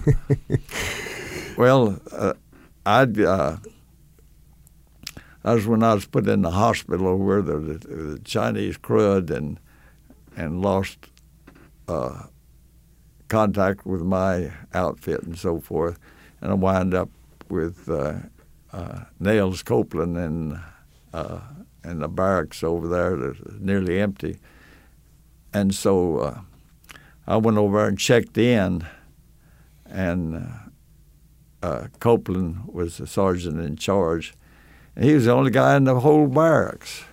And I said, "Where is everybody?" He said, "Well, they just emptied out. We were waiting to fill up again." He said, "Just go down there and find a bunk anywhere in the inn." I said, "Well, what room do you want me to be in?" Well, the lower floor. They said, "There's not three or four guys down there anyway. Just take any any bunk you want, you know." So I fooled around there and ate supper and everything, and and got in in the bunk, hung my uniform on the end of the bunk on a hanger, and uh,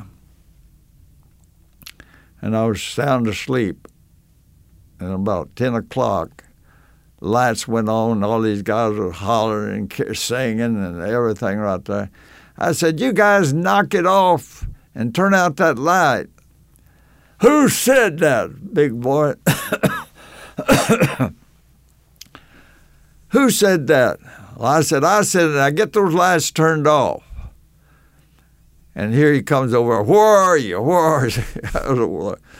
So he come down there. He was going to fight me.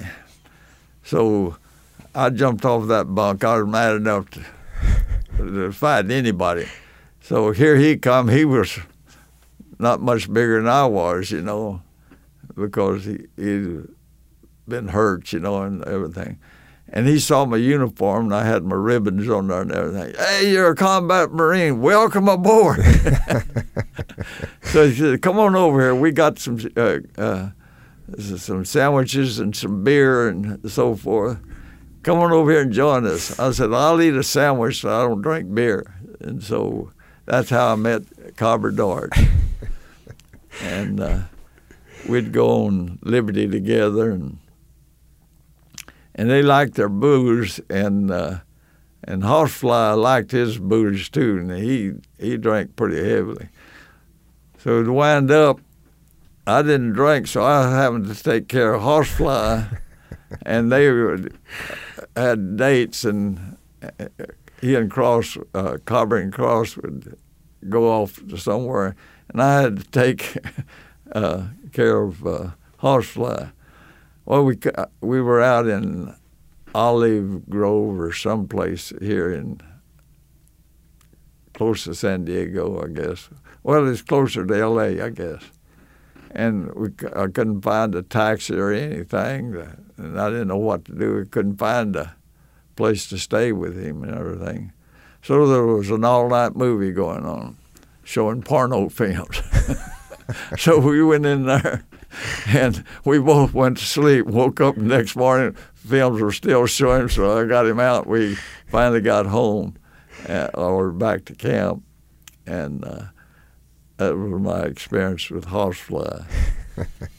a horsefly was killed at Iwo, and uh, Carver and and uh, Cross were wounded too. Uh, let's see, I in the book I told how Carver was wounded, didn't I?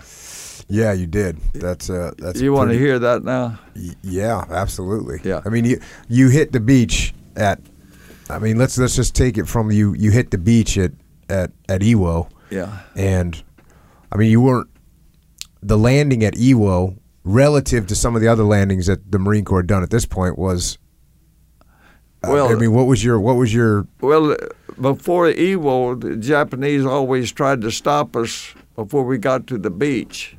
At Iwo, they let us get on the beach, Right. and that's when they really opened up with everything they had, you know, and and uh, and it was more effective than trying to stop us before we got to the beach. Well, we were on the beach, and and a lot of officers and uh, NCOs were killed, you know, off the beach. So here we are laying on the beach, and, and it sloped, and guys were laying down on that thing. And when those mortar those mortar shells were coming in like lant, raindrops. When they'd hit, and this, this explosive goes out and up, you know. Well, it was all laying on the ground, and that was just inviting those shells to come in close to us, you know, and and so Carver said, "We got to get off this off this beach." So we started trying to get, hollering, "Get off the beach, run!" So we ran, man. I ran, and, and first thing you know, I'm the beach on the other side. That's when I realized we were on a little island, and, uh, so we got over there, and and, uh, I heard that Hall had been killed on the boat, and I cried because I loved that man. I mean, he treated me like a son, and Ott Ferris had been wounded too, but Ott uh, uh, Hall got off right on the beach, and one of those shells got him. And I was, uh, we got over there, and and it wasn't they weren't firing in that area, so we spread out waiting for somebody to come or to take over, you know. We didn't know what to do. So I was laying there propped up against a deal, and I heard a shot real close to us and everything. I looked around, and uh, and I couldn't see anybody shooting, you know. And then I looked over about 20 or 30 yards. There's a piece of tin raised up, and a rifle come out, shot some, made another shot. So I told the guy and over next to me, and he had a riot gun. We called him. It was a 12 gauge shotgun with just a few balls in a uh, uh, cartridge, you know. I said, "Come on, follow me." He said, "Where are we going?" I said, "We're going to go over and have some fun." So I said, "There's a sniper in this hole under this piece of tin. I'm going to raise that up, and you just shoot. Just shoot in there." And so I raised it up, and the Jap looked up there, and that guy cut loose with that shotgun about that far. What a mess that was. that guy had never seen action before with that had a shotgun. He threw up. and uh, but that's that's the first real thing I did on uh, on Iwo. You know, a couple things that I wanted to just real quick ask about. One of them was you, you describe in the book how the ground was literally hot from like the lava and it was uncomfortable to lie down on. Oh, you couldn't lay on it. It scalded. It's the steam heat coming from up through that volcanic ash.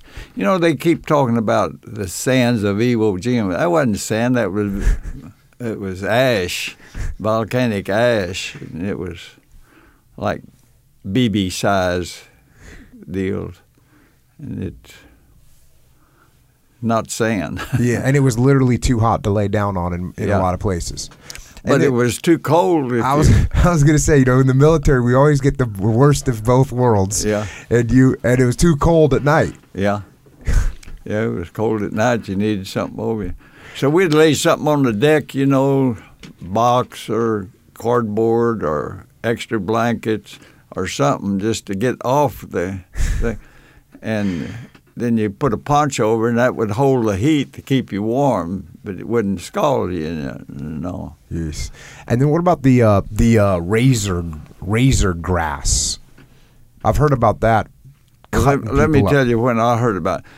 Uh, we heard about the razor grass. Uh, uh, MacArthur decided he wanted to use paratroopers in the jungles of New Guinea, and so they decided to send in a regiment. I forget how many are sent in, and uh, they took pictures of where they wanted to land in the jungles, you know, and they found this place that grassed in area and uh, no trees in that part there and so forth. Ideal place to land. So they jump in there and it was that razor glass, 12 feet high. And they had guys all cut up on it, ruined all the parachutes, and just that grass was terrible. And uh, two of them were killed in the jump, and, and uh, a couple of them landed in the jungle, you know, and were hurt bad, badly. And, and then they told us two guys were never heard of or seen again. They never. Then they had to march out because they couldn't land a plane plane in the jungle to take them out, and it took them six weeks to get back to their base. And they had to be, uh, uh, you know, fed along the way. They'd have to parachute stuff into them and so forth. So that's when the Marine Corps said, "Hey, we're not using the paratroopers in the jungle." So that's when they brought us back to the states and put us in. The, Now, uh, how long was it after you guys landed that John Basilone was killed? well, as well as I can remember, I guess it's the first day Yeah, that's because I was I had to go back and get some TNT and and the guy was with me. He had to get some napalm. You know, he was a flamethrower, and uh, we saw this group of guys over there, and and uh, and a guy giving the last rites to someone. I, What's going on here?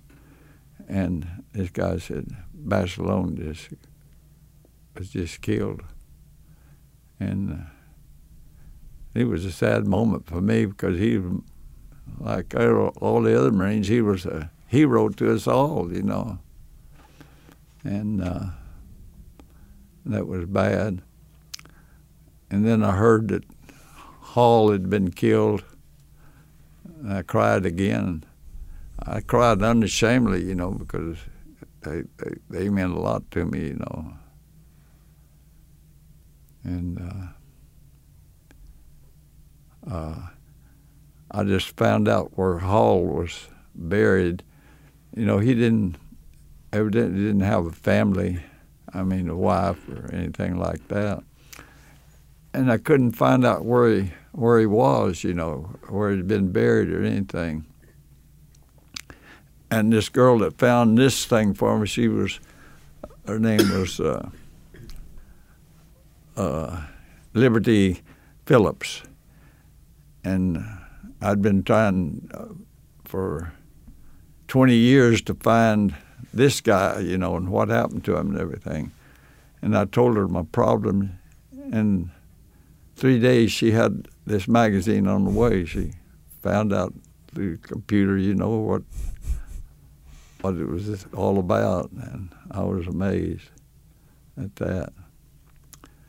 And then uh, she found out that Hall had been buried in. Uh, well, at first at Iwo, they got so many dead that the hospital ships couldn't take them and so forth. So they had to do something with the bodies, so they began to bury them there. And they stayed there temporarily for s- several years and uh, brought him back to the States. And uh, he was buried at, uh, no one cleaned his body. and He was buried here in, I mean, in Hawaii at the Punch Bowl, I think it was. And I'm going to go over there someday to visit his grave because possibility, you know. I found a second cousin to him. He's a, he uh, works with the uh, Symphony Orchestra, Orchestra in Cincinnati, and he didn't. Uh, he never met Ralph, but he just heard his second cousin, and he didn't know anything about kin folks or anything to him. You know, as we uh, progress through the the battle here, um, you wrote about it obviously here in the book, and I think uh, this this description here is worth reading. So I'm gonna go. You're out on patrol. You're trying to get back to friendly lines. Daylight's coming, and here we go. I brought up the rear when we took off in a low moving dog trot because light's coming. So you're you're trying to make some movement here. Yeah.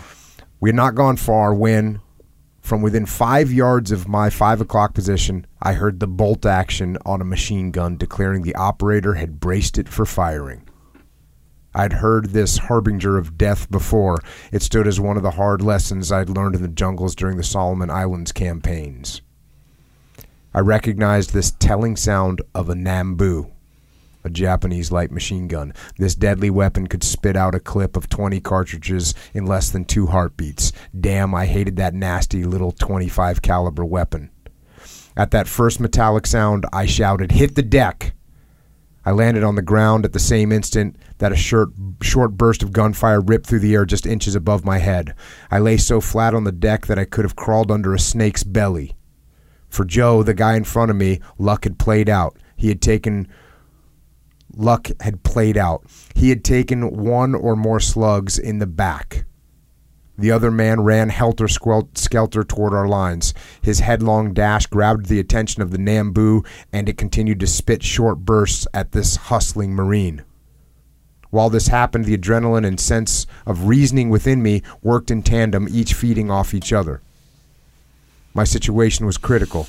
I lay in the Jap's backyard, my position exposed with only my pistol to defend myself. I took a quick peek at the inert body seven or eight yards ahead of me. Seeing no movement, I reckoned Joe had bought the farm. He carried an M1 rifle. To survive this untenable fix, I needed that rifle and a position of concealment. I knew that the Nambu's clip held 20 cartridges and the gunner fired in short bursts of three to four bullets. I figured he had only a burst or two left. He had one. When the clip played out, it ejected. The sharp tinny sound signaled me to signaled me to move, and move I did. I came out of that prone position like a bolt of lightning. Man, in that span of eight yards, I could have beaten Jesse Owens. My plan was simple. I'd race by, pick up pick up on a dead run and try and make it to the line of boulders about 20 yards beyond. Damn. About a third about on about the third step, I saw Joe move slightly. The plan had changed. I opted to take him instead. When I got there, I grabbed the back of his collar. Utter panic poured raw adrenaline into my engines. I could never have dragged him that far or fast otherwise. The rocks as a safe haven no longer stood as an option. We couldn't make it that far out. Out of gut wrenching terror, I reacted on impulse, not rooted in thought or reasoning. With Joe now in tow, we moved into a slight depression in the volcanic ash. no more than a shallow dip.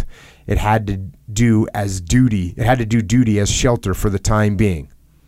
What a poor place to defend, and it offered very little in way of protection, but nothing else showed any more promise. By instinct, I hit the deck. My timing proved perfect. The rattling peal of gunfire passed within inches of our heads. Well, I figured we were safe for the time being. Then problems began to escalate faster than I could resolve them. So, this is a bad situation you're in right now. Man. And then you look down and you see there's a thermite grenade that's that's that he's got on his gear that Joe has on his gear and it looks like it it's been shot or it's been hit with a glancing bullet and it looks like that thing could go off at any time as well. Not only that, you got the Nambu being reloaded. So from there, you, I think you stick Joe with some, some, uh, some morphine, and you kind of hold station. How long were you in that little depression in volcanic ash, waiting? Well, they we estimated it was about six and a half hours that we were in that little deflation in the volcanic ash. And it was kind of a slope and then a depression, and that the bullets would hit at that above us, you know. That was as low as he could get, you know, and we were safe at that as long as we stayed down. And on top of all that, you start receiving friendly fire from mortars. Mortars start going off. Oh yeah, they were that was just normal, you know. They were throwing a lot of mortar shells in there, and and the ships were firing the heavy stuff, but not right in that area where we were. Man. And uh, what do you think? What prevented the Japanese from maneuvering on you? Were you just holding that position to the best of your ability, throwing grenades and whatnot? Yeah, that's the only thing we could do. I couldn't move, so I just had to hope that they didn't come. And then when they uh, gave out hope, well, I, I was prepared. I had the pistol. I was going to make sure that we didn't take, wasn't taken prisoner, you know, because at uh, Vella Lavella, we were on a patrol and uh, a platoon of us and uh, we met some Japs, and uh, one guy was hurt, and we didn't know he was hurt, and we fell back a little bit, and uh, then we realized that this guy, his name was Joe something, I can't think of his last name now, and the Japs had captured him, and we dug in for the night, and uh, they began to torture him, and uh, and he would you know screaming and everything, and our officers said, "Don't move, don't move. We can't help him. They're just trying to get you in position. Don't move, don't move, and everything." We sit there and listen to him into into the night, and in the morning when it got light, you know, we went and after him and he was tied to the base of a tree with his penis cut off and it was in his mouth. And they'd taken strips of skin and pulled it off that long. I just really tortured him something terrible. And uh, we when I, we found out that they were royal Manchurian Marines. You know, the Japanese had in Manchuria had a colony up there, and they were bigger than the regular Japanese.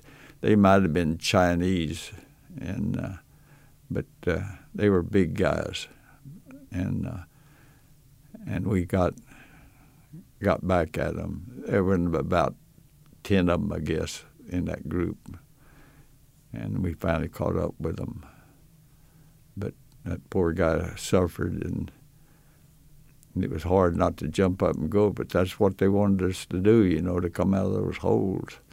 Because once we got in a foxhole at night, we were not supposed to move for any reason. If you had to use the toilet, well, you use, dug a hole in your hole. And, uh, and those holes in the jungles would, water would seep in them overnight, and you're constantly using your uh, tin cup to take water out, throw it out. Fighting in the jungle was, was terrible. It was really terrible. You know, the conditions were bad. Uh, the mosquitoes were bad. Just jungle fighting. I hated that. And you didn't get that at Iwo Jima, you know. I don't remember seeing a, mosquito or having a mosquito bite in uh, uh, at Iwo Jima. And th- with that in your mind, there's no way that you were going to get captured.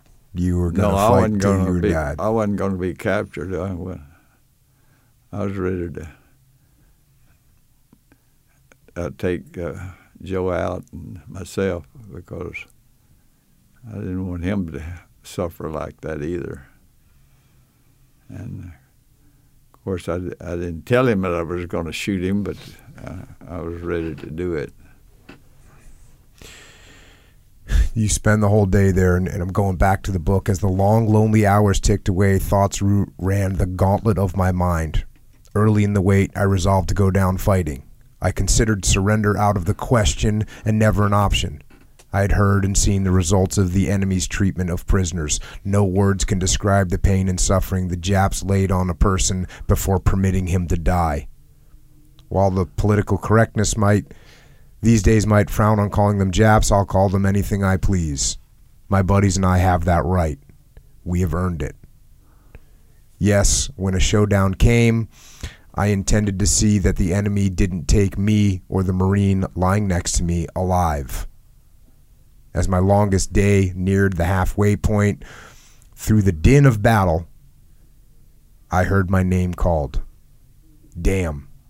The voice of Bull Fisher, my platoon sergeant, boomed over the other noise. He had brought in a combat patrol to find us. Now you, you kind of link up, and he's trying to figure out where the Nambu is Nambu is located. We see you now. Throw. I did, and the Nambu answered, giving away its position. The platoon laid down a withering barrage of small arms fire, putting the Nambu company out of business. Peter Adam got to me first, along with several other guys. He directed them to put Joe on the stretcher and sent them on their way. He said, "Here," he said, "Let's get you out of here. I'll cover you." I got set to make a run for it, but as an afterthought, I told Pete that I wanted to pick up Joe's rifle. I took one last look at the shallow defilade in the sands of Iwo Jima. What a lifesaver, the dearest plot of ground that I ever occupied. Joe and I owed our lives to it. In a state of rage, Pete said, We would have found you sooner, but Ski came back a blithering idiot. He refused to go back to show us the way to you guys. He reported you dead. Some of the guys wanted to shoot him. The bull sent him under guard to be taken off the island.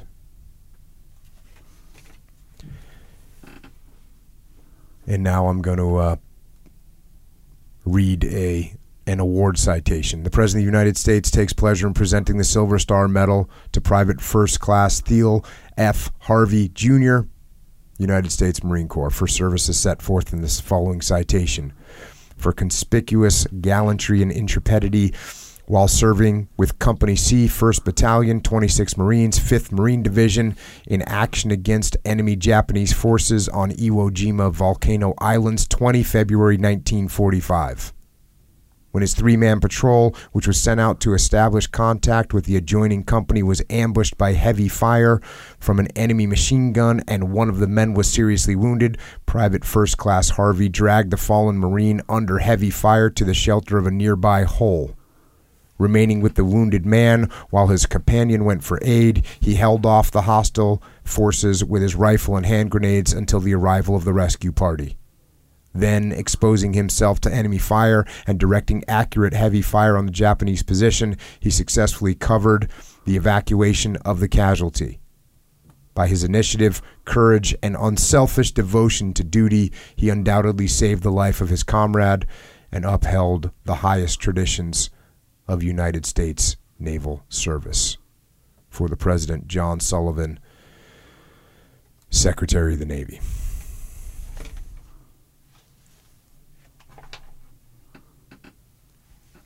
Don't really know what to say after reading that, sir. Oh, uh, well, it, that was a long day for me, but uh, I didn't think I needed a reward. I was just doing what the Marines are taught to do, you know, and uh, I was surprised when they pinned a medal on me. You know, you talked a little bit earlier about what it was like at night, and I, I thought this was a really good section of the book. Here's the way we handled the nights on the front line. Once darkness set in, everyone went to his foxhole. Orders said no one left the hole for any reason. As I pointed out, we ceded the night to the enemy. From caves and tunnels within our lines and units, these adversaries inf- infiltrated our positions. They sought to come into our holes and kill with knives, bayonets, bayonets, or guns. Some simply moved in close enough to toss in a hand grenade if they found the occupants on the alert for them. So we declared open season on anyone moving around above ground. To combat this type of warfare, each foxhole comprised more or less a mini fortress within itself. The man on watch with weapon ready sat near the top of the hole so he had a panoramic view of his surroundings. This proved vital as the deadly nocturnal infiltrators came in from all directions. While on watch, you had to stay mentally alert, clear headed, and responsive to any movement near your position. A moving shadow in the night presented a target to challenge with gunfire. I had the first two hour watch. When tired, sleepy, hungry, scared, lonesome, and homesick, a two hour watch seems like an eternity. The constant booming of incoming and outgoing cannon blast filled the night air. Intermingled with the ear splitting blasts came the prevailing rattle of machine gun and rifle fire. Interwoven with the blare and the clamor of these machines of war, you heard desperate human utterances filled with all the emotions that life allows. When your watch ends, the night calls on you to sleep. Sheer, debilitating exhaustion will put you to sleep, usually a restless, troubled slumber.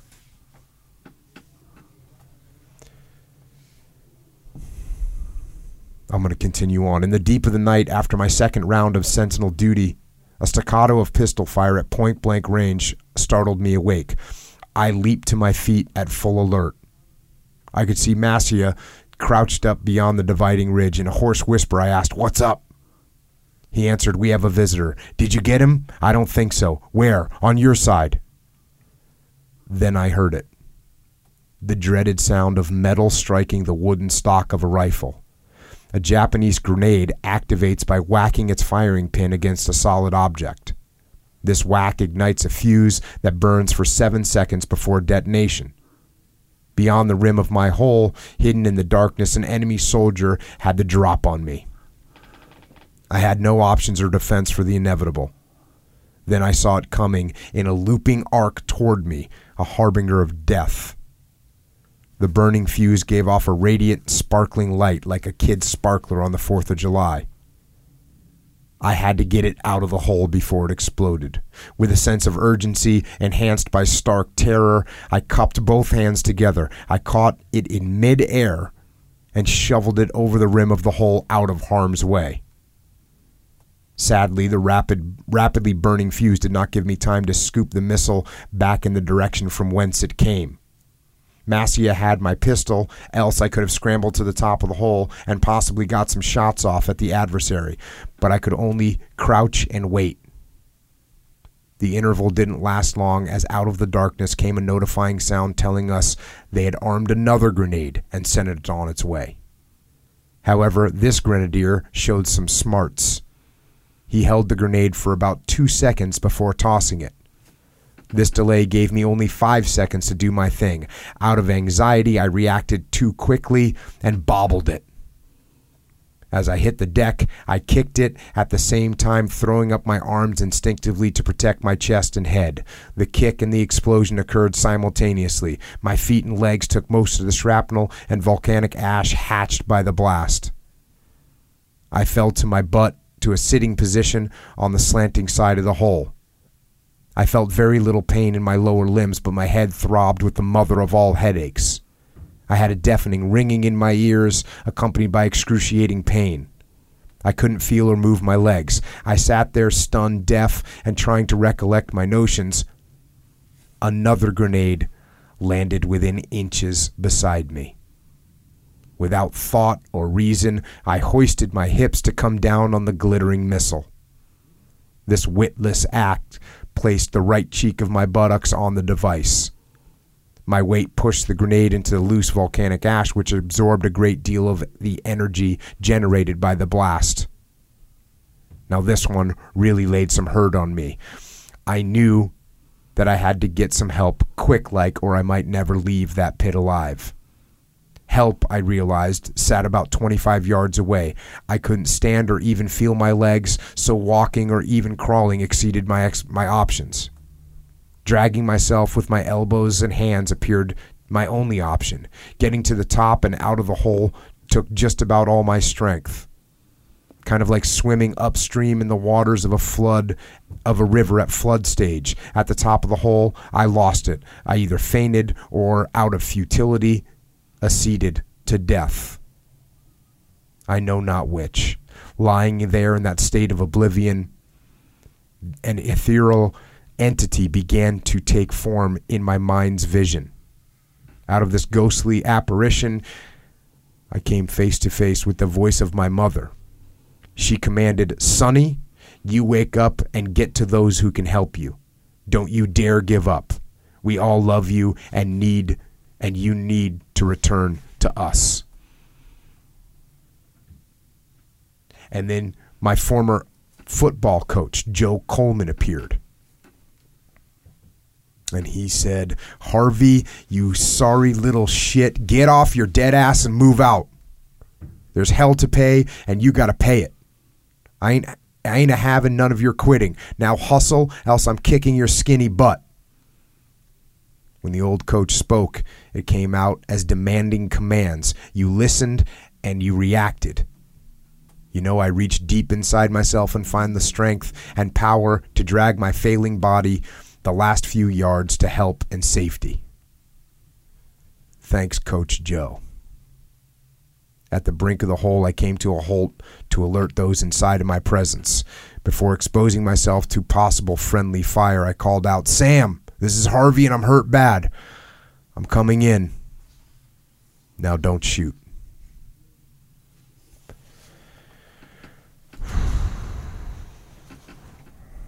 So, three grenades thrown at you in your hole. Fear saved me. You were able to throw the first one back. Well, I just kind of shoveled it back. I didn't actually catch it. I just shoveled it out. It just struck my hand. I got it out of the hole completely, but not where I should have. I wanted it to go to, back toward the guy that had thrown it, but eh, that didn't happen. And then the second one, you bobble it a little bit, lands at your feet. Yes, I, it landed at my feet. I kicked it, and it kicked back. Took me out of the game. How many days? This was six or seven days into the battle that this happened? the ninth night, Okay. that was the same night that my buddy Lee Darch was wounded and so forth. And you were going to tell that story about how he got wounded, Yeah, uh-huh. which is, I mean, it's in the book. It's it's crazy. yeah. You want to tell us how he how he explained that situation to you?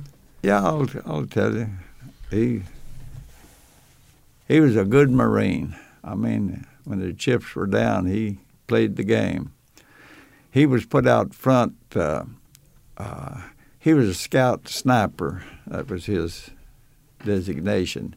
And he had in the hole with him uh, a young guy that had never been in action before, Danny Cruel. And Danny was a uh, BAR man, BAR, that's a Browning automatic rifle.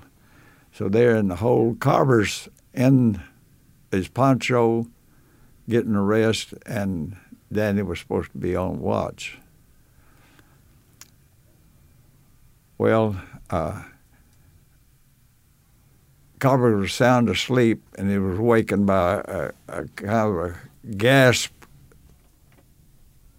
cry out, you know, and he rose the poncho edge real slow like looked and he saw that a Jap had straddled uh, Danny Cruel and had cut his throat. Well, Carver had his Ka-Bar knife right there by, beside him, stuck in the thing. So he took the knife and was able to get the Jap in, in the in the back and took him out of the picture. But there were two other Japs in the hole, and they didn't know that Carver was under that poncho, and he didn't know that there was in the. Uh, so he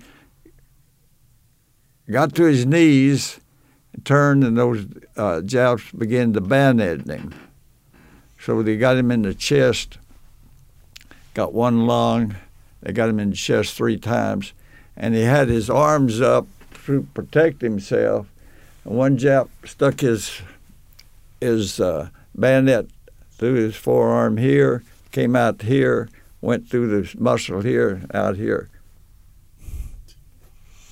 And the other Japs put the same hurt on this on his left side. So here he is flexing his muscle. They can't drag the uh, their bayonets out because when he flexed the muscle, it tied them up, and so he's struggling there.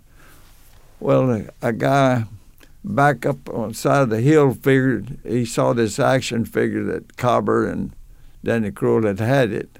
So he throws a hand grenade down there. And it didn't go in the hole, but it must have done some damage to the uh, uh, uh, guys at uh, uh, the bayonet, uh, Japanese, you know. Well, the Japanese were scared off, so they left, uh, scrambled out of the hole, and Carver was able to get his arms divorced from the bayonets, and he was took Danny Cruel's BAR and shot those two Japs as he ran down the hill, and uh, he was awarded the Silver Star for that. He deserved it. Well, as I told you before, Carver loved his beer. And when he hit the island, he had 14 cans of beer. Well, on that night, ninth night left, on the ninth night, when both of us were hurt, he had only eight cans of beer left. Well, they finally get to Carver and get him on a stretcher and they're carrying him back. Now, this is in the dark of the night and they get him on the stretchers and they take him to the rear for help and everything. And he's having trouble because blood is forming in his mouth, his nose, and so forth. But he's able to tell the guys, I tell you, uh, I forget the sergeant that was carrying him right there. But he said, when you guys get back, there's beer in my backpack. Plop, they drop him. they run back there, got the beer, and drank it while they're still in the hole. Come back, they can't find Darch. It's dark, and he's calling out to them, and he can't be heard because he had so much blood in his mouth and everything. Yeah, so he laid there until dawn until it uh, until it got light enough to find him. Uh, Well, he loves to tell this story when he gets around a bunch of guys at the USO and at the American Legion and the Veterans of Foreign Wars. And I'll take him over those from the hospital. I'll take him over, and he tells that story. Said, This is my buddy. He nearly got me killed. then I tell the true story, you know. he nearly got himself killed. And he he was a character, and I loved that guy. he was really a guy. And uh, I guess the lesson to be learned there is Marines love their beer. Oh yeah, they love their beer. Now you get, and you, you already seen the flag be ra- been raised. Well, uh, I think that was raised about the third day there. I guess it was somewhere like that. But I was on the far side of the island on the other beach. I think I uh, alluded to that earlier tonight. Well, anyway, uh, let's see. That's how that was happening. Oh, I was working. There was a big cliff there, and uh, and there was a uh, pillbox on the side of that uh, other beach. You know, we ran to that other beach over there. Well, there's a pillbox there, and it was they had uh, uh, uh, Nambu, I guess, was firing at those ships that were sitting out there, those small boats and everything. Well, we're sitting up there, and uh, and this pillbox is on the side of this sloping hill down to the down to the beach, you know, and uh, so they load me on a rope to put a uh, shape charge on the top of that uh, pillbox, you know, is concrete. So they lowered me down there, and I put a shape charge on that, and that didn't phase that the. So they pulled pulled me back up, and then the, uh, a guy was with us radioed that. Uh, uh, oh, that little ship out there. Let's see, is a, a landing craft empty LCI, and they had a twin barrel, uh, forty millimeter mo- uh, deal up there, and they began to firing right there, and they just pumping.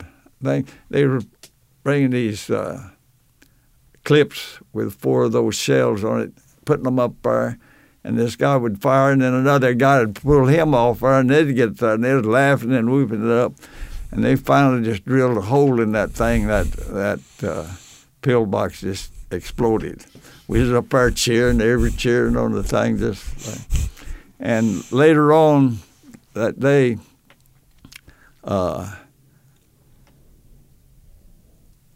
we come up to a cliff there, uh, a hill thing, and there was a big door over a, a cave uh, on the side of that cliff, and it was heavy with wood and metal and so forth.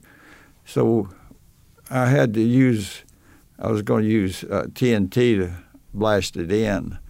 So I put the TNT, uh, I put uh, a whole pack on a pole and I was carrying it and I was going to come up the side there and the guys were protecting me, you know, around any, any Japs that came out to meet me or anything. So I'm slipping up there and I have my pistol that my mom had sent me. I had that in my right hand and I had this uh, uh, uh, charge of TNT on a, on a pole and I was slipping up on that thing to, from that from the side, and I was going to put that on there and put a sharp fuse on it and let it blow it out. Well, as I was walking up there, a Jap come running from around a rock right there, and he had a bandit and come charging at him, and I took a pistol and shot him about three times in the belly. And that's the only time I had ever knew that I'd killed. That was my kill right there. Nobody fired. Because other times, when we'd see a job, there may be four or five of us firing at the same time, you know, so you couldn't claim. But that was my kill. they all cheered me back over here. And uh, so I set off that uh, TNT, and it didn't phase that uh, door at all. And so uh, as I was coming back, and we were looking at uh, that guy's rifle, and he was out of bullets, the one that I'd shot, you know. And so about that time, I heard a cheer. Man, it cheered just like somebody had made a touchdown, you know. And I stepped back, look up there, and there that flag had just been raised. And I was about, oh, about 50 yards, I guess, from the uh, base of that uh, volcanic volcano, uh, that Suribachi. Hmm. And uh, and I thought, man, the war is over right there. We've won right there. But it went on for for another 30, 30 days, you know. But uh, Ira Hayes uh, was one of the guys that lifted that thing, and I knew him. And uh, of course, at one time I thought I was the only guy on the island that didn't help raise that flag because everybody was saying I was one of those guys that raised the flag. uh, And that was one of the last things you saw as you before you got evacuated out. I know you you talk about in the book you had them turn your uh, stretcher so you could see the flag before you left, yeah, uh-huh. before yeah, you were medically evacuated. Yeah.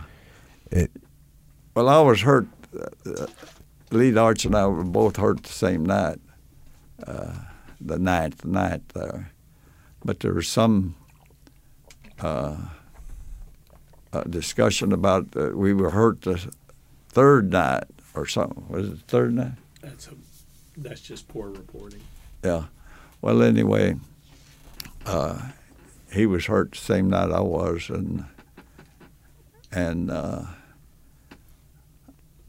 uh, I was taken out to uh, uh, put on. Well, I wound up in a uh, long ditch that they just used a bulldozer and uh, in the volcanic ash just dug a, a hole there, and it was about 100 yards long, and it was just lined with guys on stretcher and the guys was working on them. And uh, I woke up, and uh, I'd been doped up, you know, and I woke up and I knew somebody was working over me, and uh, they got to my boots, and I wanted my boots. I was proud of those boots, my paratrooper boots, you know. And he said, "Oh, one of them's no good." And. I said, "I want to make them be fixed," and I was I was nearly in tears, you know, because I was I was hurt and I, I was under the uh, influence of uh, morphine and stuff like that. So I said, "I know I want my boots. I want my boots." And so he took them off, and I was laying on my stomach, and I hugged those boots right here, pulled them up to me because I wasn't going to lose my boots. I was so proud of them. And then uh, I went out, and the next thing I know, I'm being put on a uh, a board.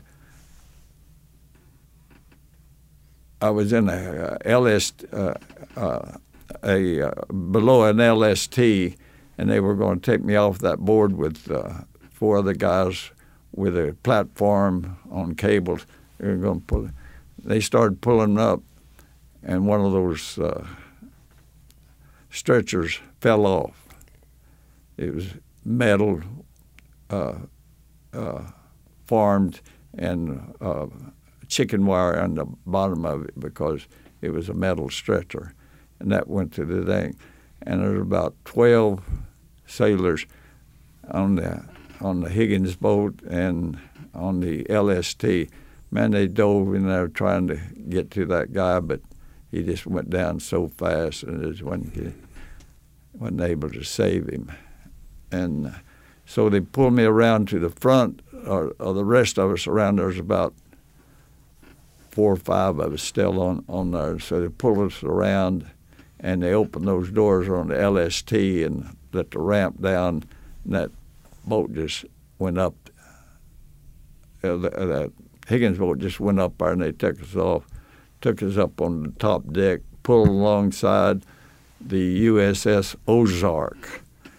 Now, that's a mountain, so the uh, uh, supply ships uh, and troop trench transports were named after mountains.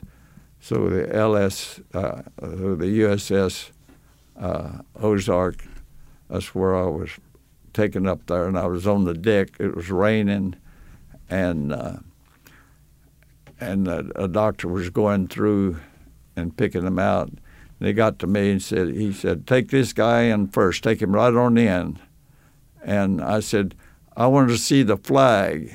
He said, well, he's up front right there. And just like a miracle, that ship slid around on anchor because the seas was really rough that day, and it was raining and everything. But all of a sudden, there was uh, shafts of light and coming uh, light coming through the uh, clouds, and you could see that flag up there right there, and I cried. And then they took me down there, and I still had my boots. And the doctor, Doctor Anderson, uh, he uh, said, "Take him on in there right quick, right there." And so we went in there, and they put me up on a table. I still had my boots, and uh, Corpsman tried to take my boots, and I wouldn't give him. No, you don't take my boots. You're not. To, don't take my boots. And Dr. Anderson said, "Let him keep his boots." Well, the next thing I know, I'm in a in a room about this big, and it's in the room where the ship's crew lived. That's where they had their bunks in there. So I'm on a bunk that's about four or five feet high uh, here, and then another bunk below. But up there above, I could reach. There was pipes going through there, uh, through the bulkhead up here. So I reach up there. Now I'm under the influence of something that should never have been given to me. It wound up that it was I was allergic to it. So I know what I'm doing, but I can't keep from doing it. So I grabbed that pipe and pulled myself off the bunk, I was going uh, hand over hand to my boots. I was going for my boots. I was desperate, you know. I was crying out. I was calling for my boots and everything. I looked back on it, I thought I was crazy. I should have been crazy or something. Well, anyway, I get to a, a door, and above that door, the pipes went through the, the bulkhead up there. And so I reached up and then I was going to the other room, and I lost it. I fell on the deck. And uh, and I don't know what happened, but I was on the deck. But I wound up in a big room. There's a big area on this ship.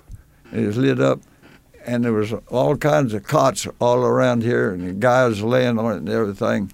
Well, I wake up, and I'm thirsty. I've got to use. Uh, I've got to uh, do a bowel movement, and I was real miserable. So I hollered real loud, "Corpsman!" There was no corpsman, and I didn't have any needles in me, you know, uh, feeding me, you know, uh, uh, all that stuff. And so I hollered, and all these guys, they had head wounds and bandages on their head, you know, and they all hollered and everything. And I God, what's going on? So I lay there, and there's a guy next to me and of course, his head is here, my head is over here. And I could see he was looking up at the ceiling. I said, Hey, mate, where are the Corpsmans here? And he didn't answer me. I, and I got real mad about him. I said, Let me know what's going on here. So I hollered real loud again. And all these guys began to holler and screaming and everything. And, and I was shaking my head, mad and everything, hungry and, and just miserable. And so I gave up and uh, and I laid there for a while. Well, I heard a door open. I looked up. It over here is about 30 yards, I guess, from me. In this big room, well, there was a truck or or something over there parked, and they used those haul tanks and trucks and things, those ships right there. But this room was well lit, and all these guys was just laying on uh, cots, you know. Well, I heard this door slam, and I look up, and it's Dr. Anderson, the guy that operated on me. So I holler real loud, Dr. Anderson. And all these guys began to holler and scream at me and everything. And he walked on down there and he just kind of shook his head and kept walking, you know. And uh, and then, man, I knew I was in trouble. I needed help, you know. I said, I'm gonna watch that door. If he comes through again, I'm gonna. He walked, and went out the other door on the left side.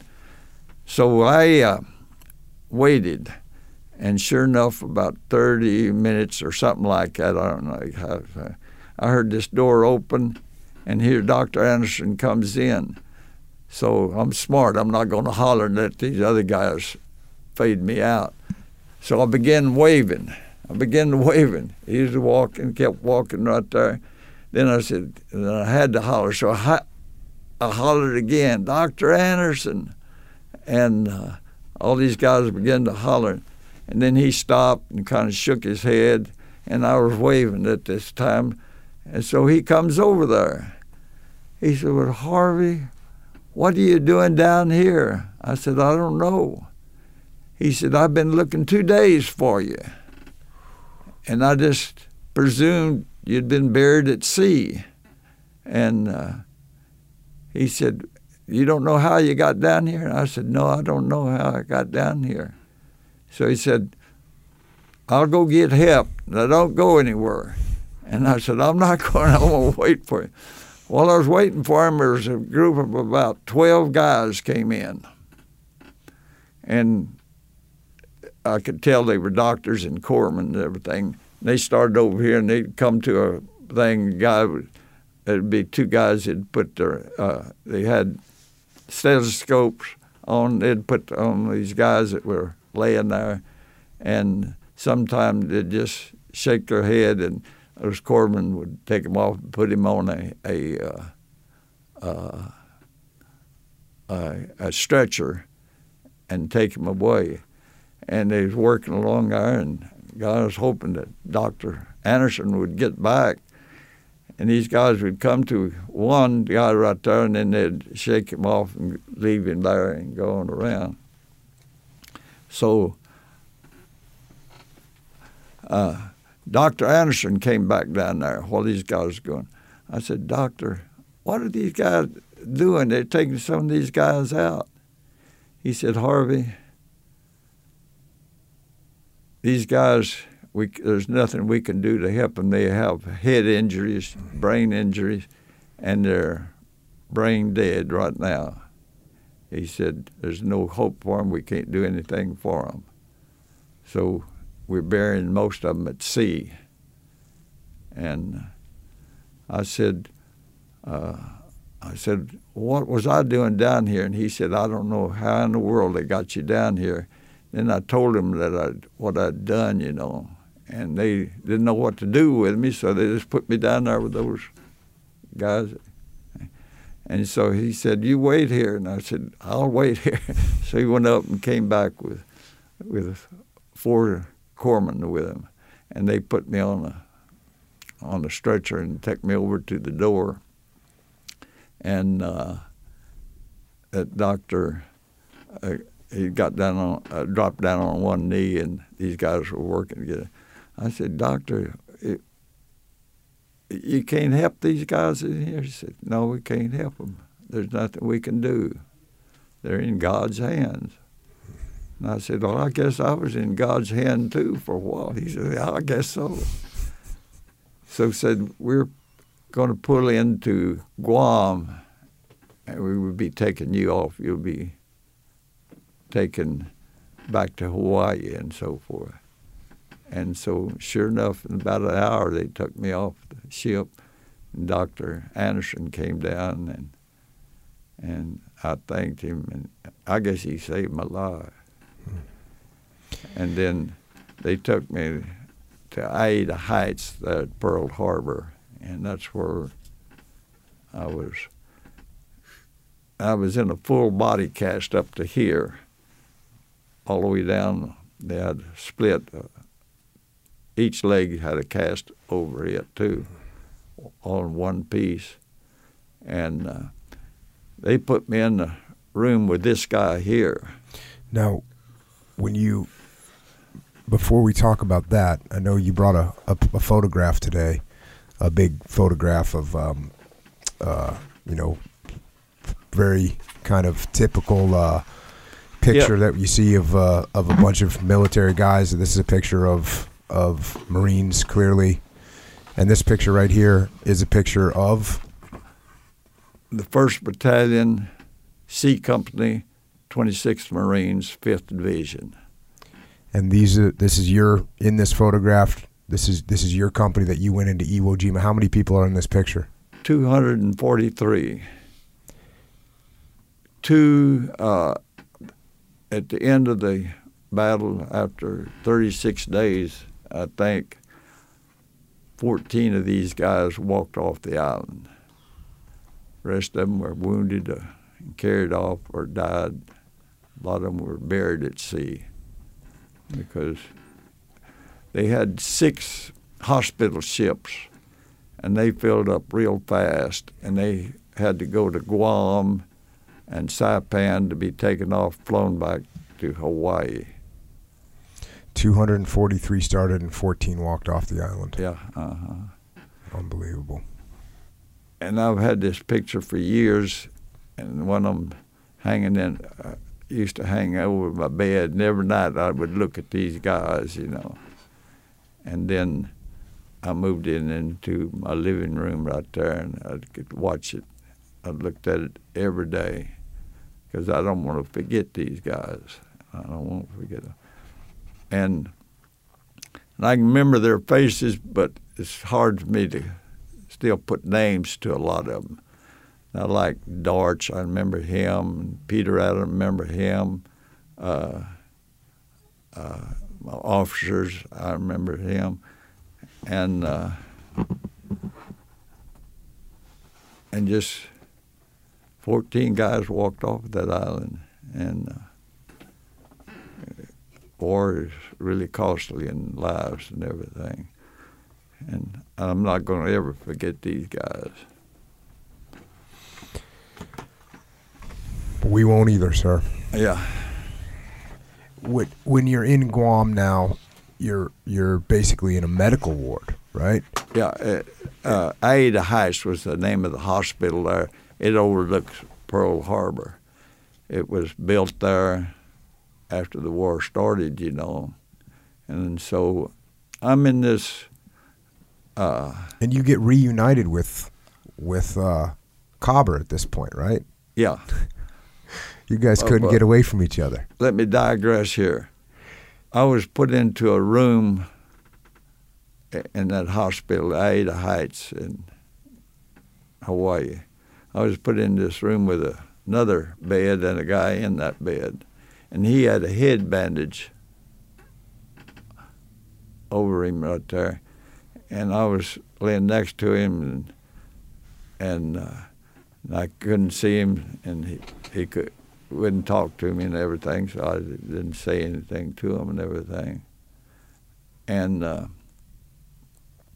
and the nurse would come in there and they'd take him off and bring him back after a while, and uh, and he never talked and never say anything. I gave up trying to talk to him and so forth. Well, I'm laying there feeling sorry for myself, and. Uh, I hear somebody, Fred Harvey, are you in this war? Just loud, you know. And I recognize Carver's voice. He has a voice that would carry you for a mile and everything. So I'm raised up. I'm in this room. It's about this big here, you know. I'm in the bed here, and this other guy's in the bed over here. And I raised up enough, and I could see Carver down there, and he's hollering, kept hollering, Fred Harvey. This little nurse ran down there and got in his face and been, he said, "You just keep your mouth shut." I mean, she really read him off. You know. Well, I'm looking for my buddy. He said he, he said, she said he's in this ward, but he's in a room on the end down here. And so she pointed, led him down there, and he came in there, and there was Cobber, man. I was glad. Now he's in a he's bandaged up like this, you know, his arms and everything, you know, that had taken those bayonets. And he was pushing Bill Cross, who's in a wheelchair with one of his legs missing.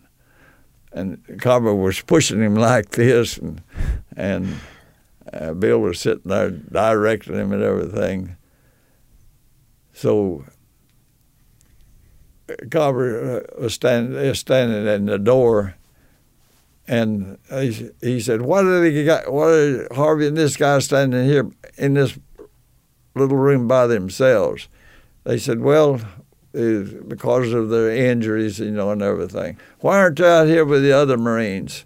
Well, she went over and closed the door, but she didn't close it all. I could hear them talk right there she said, Well, your buddy over here, we don't know what to do with him.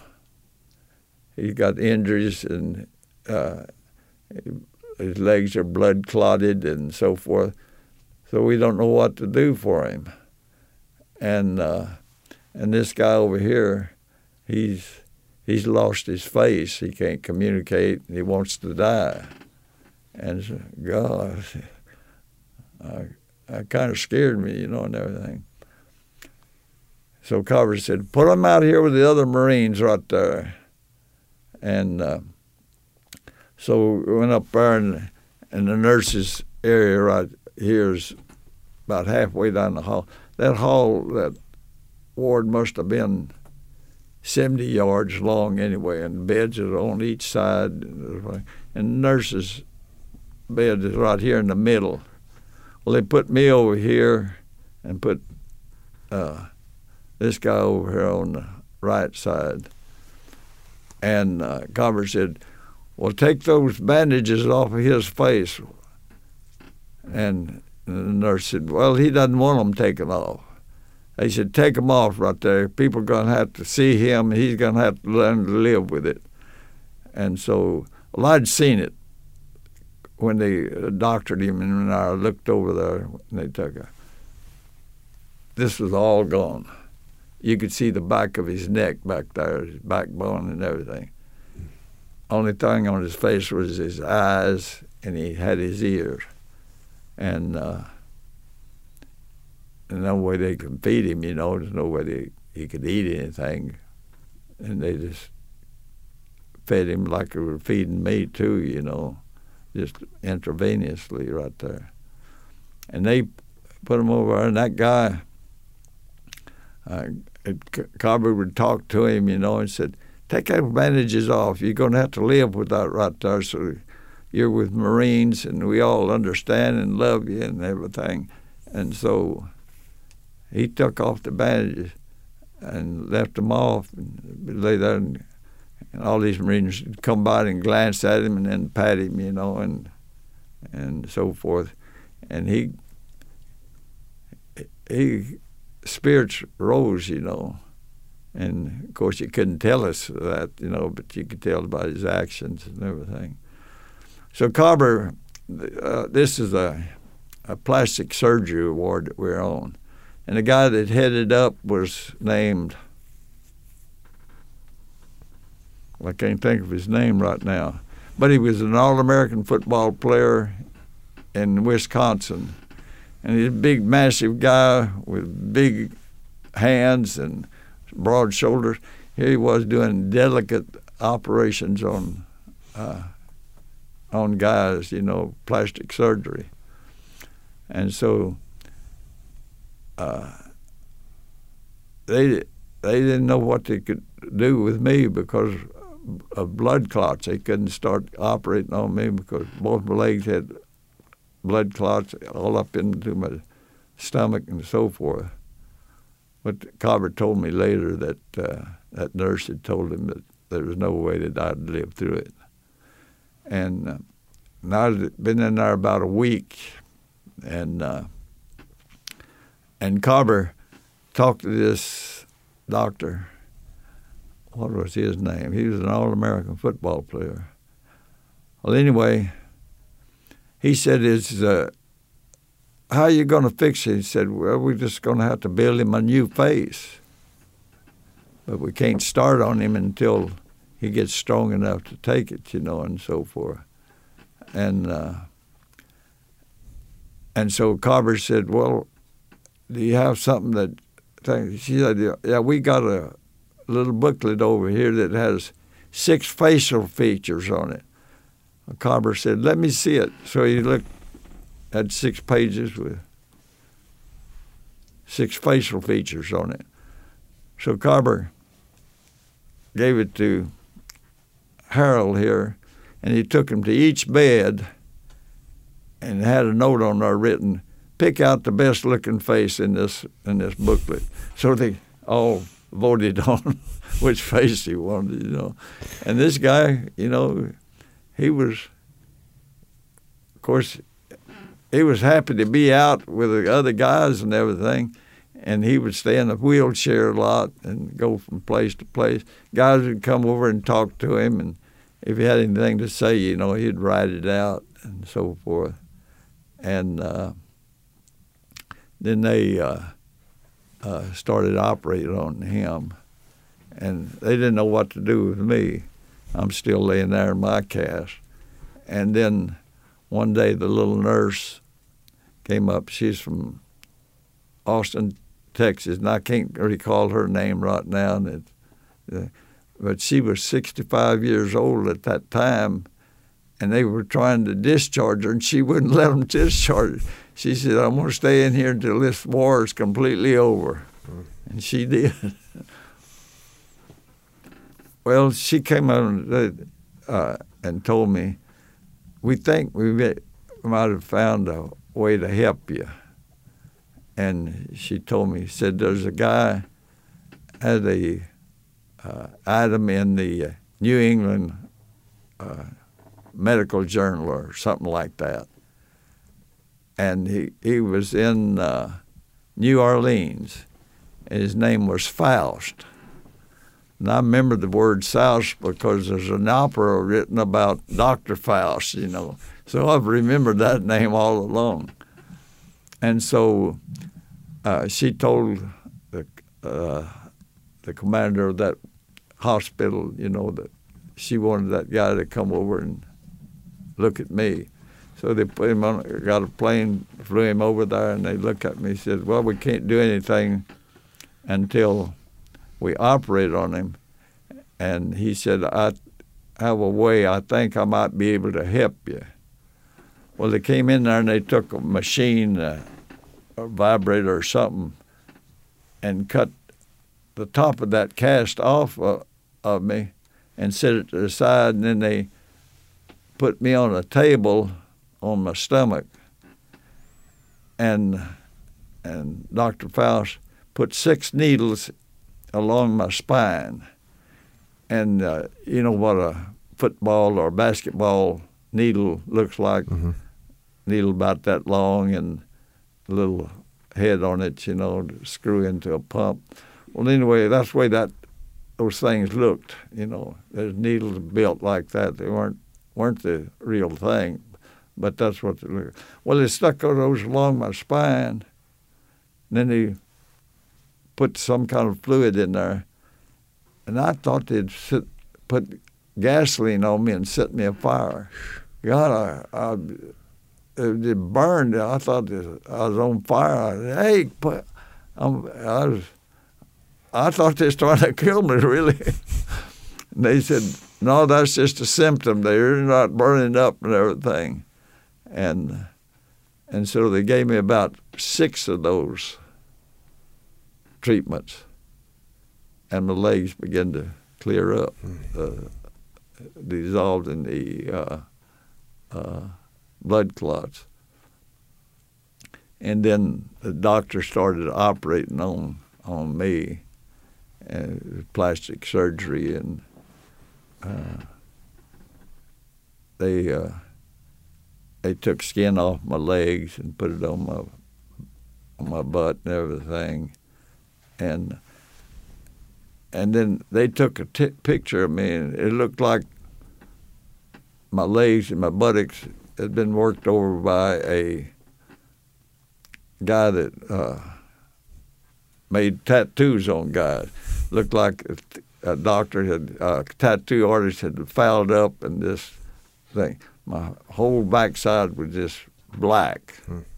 and it was that volcanic ash in there. And uh, so uh, they got me got me up, got me fixed. My legs began to thaw out, you know, the thing. And uh, it was going to take me. They came in and asked me where I wanted to be taken to, to hospital, and the closest one to my hometown was Corpus Christi, and that was nearly 900 miles. And so this doctor said, "Hey, uh, Harvey." How about coming to New Orleans? We have a hospital there, naval hospital there, and I can look after you more. And I said, Well, that's great. So I was in in the hospital, sent down there, and Carver had been sent before I he had left and gone to the East Coast, and so they uh, they put me on a plane and flew me to California. Well, that plane was a Constellation, and that's what it was used for. It was a hospital thing, and we got nearly halfway home, and that plane developed problems, and so here I am with a bunch of other guys that were walk. I was the only one that was on a stretcher, and so the nurse came in there and put things around me and gave instructions to all these other guys what to play because they was expecting that plane to go down, and so they decided that it was wasn't to the point of no return. So they turned around, took us back to Honolulu, and the, all these hula girls met us on there. Thought we'd been that, coming in for a vacation. And they put on a show for us, and and then they fixed the plane and finally got me over to uh, oh, what's that town across the bay? They have a football team there, uh, San Francisco. What is the name of that? Alameda? Alameda, yeah. And that's where they landed me right there. And they put me out on the tarmac, and I had my hands over my eyes like that. The sun was shining in right there. And somebody kicked me said, "You little bastard, where in the hell have you been?" I look up in his scarborough. well, he had been taken to another hospital further down the coast, about 20, 30 miles from there, and he had been hitchhiking for the last three weeks, hitchhiking over every day to meeting these planes that were bringing guys in. He finally found me, and so they they took me over there, and I, I, I can bring up the name of that hospital he was in. Well, I can't. Uh, it's not important. So the uh, that doctor wanted me to brought, be brought back to uh, New Orleans. Well, Carver was still there at, in California when I left.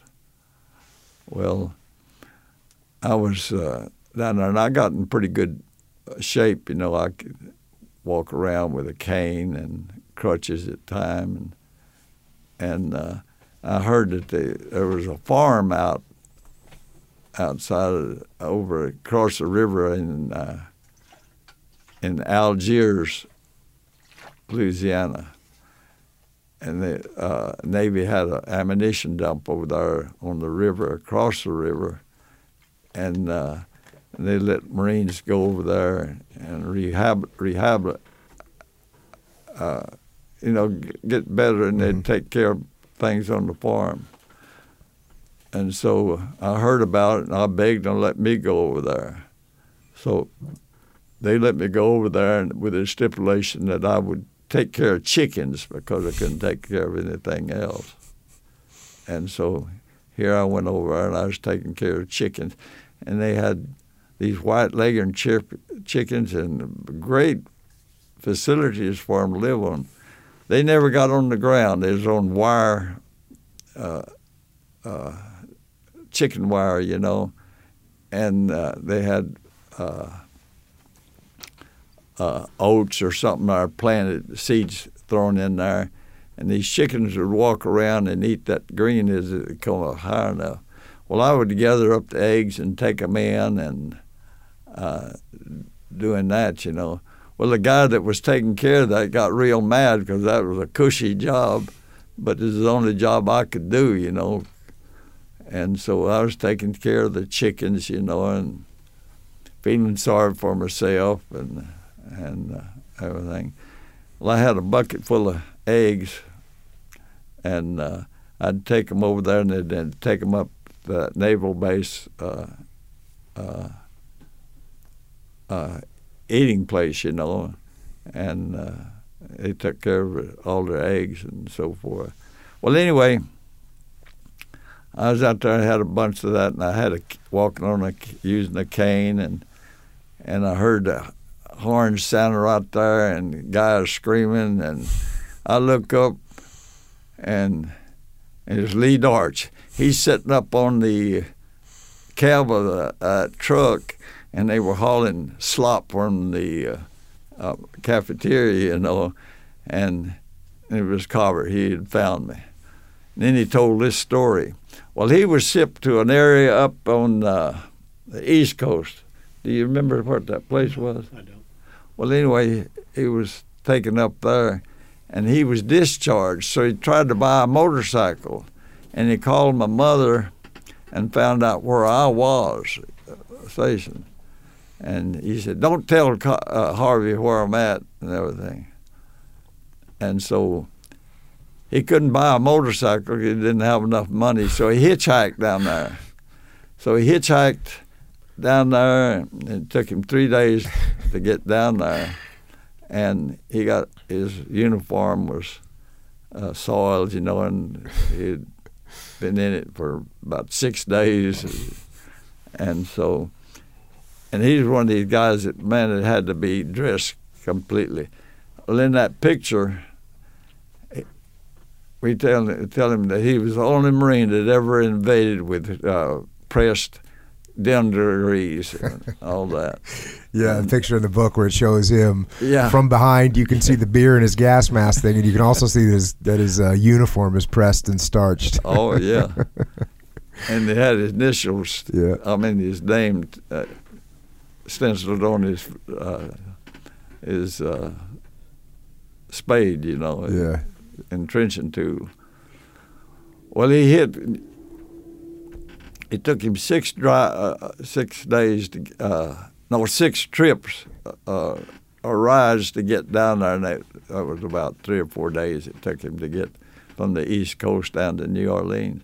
Well, he gets to New Orleans, and he don't know where where I'm at. He just knew I was on a naval base down there, so he has no idea what to do and everything.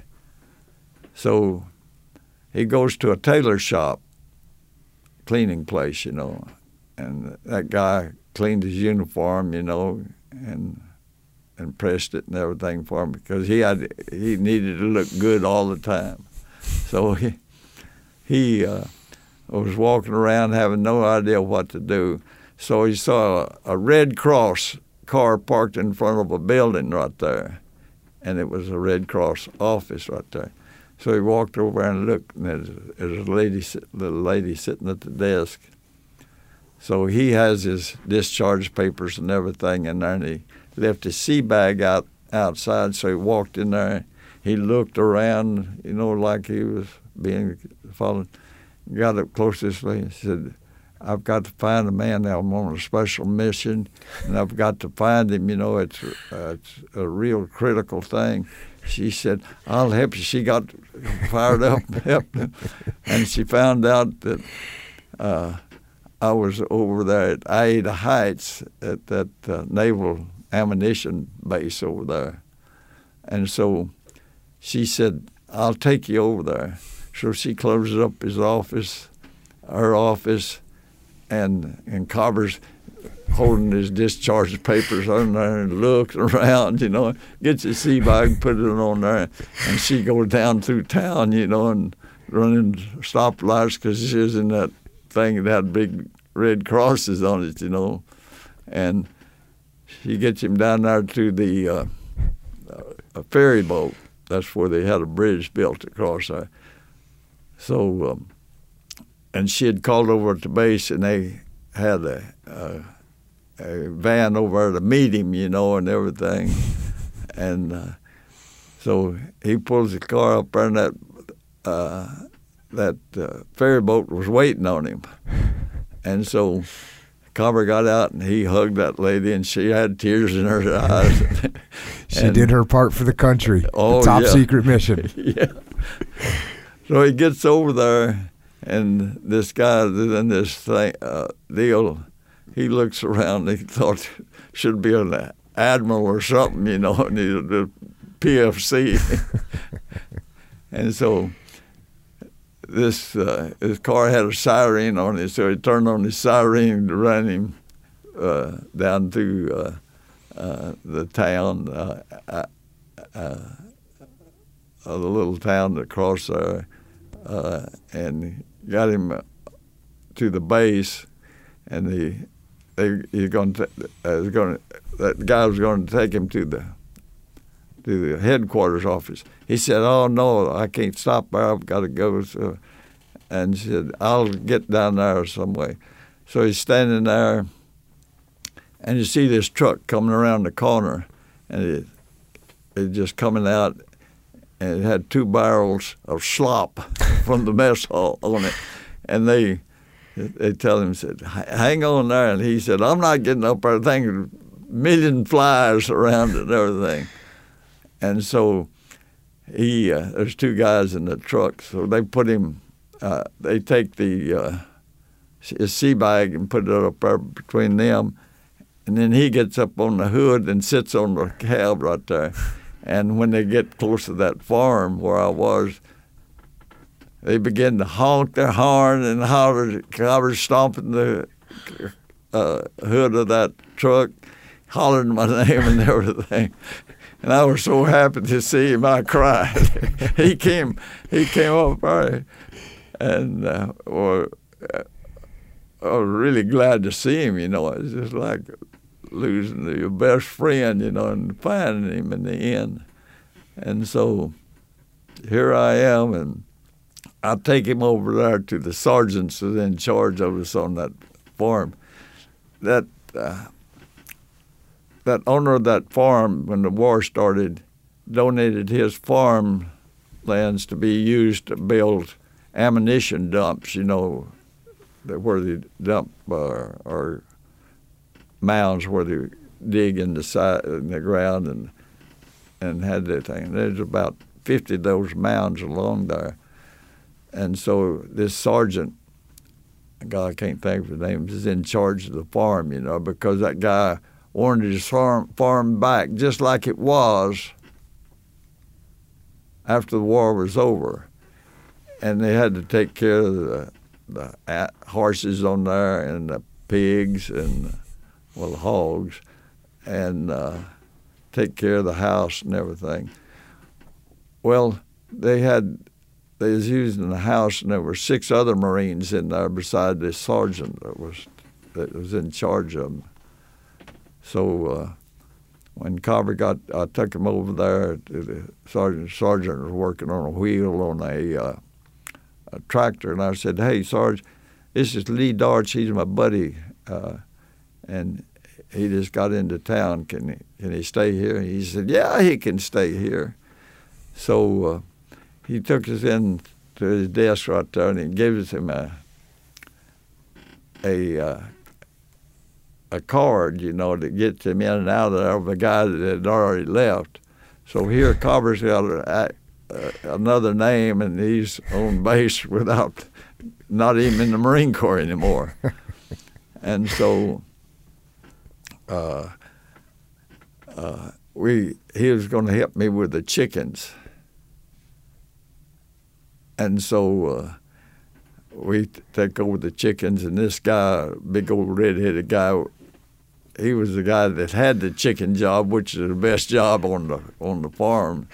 He had to give it up, and he he was mad at me. He wouldn't even speak to me. So here Carver was, and on base with a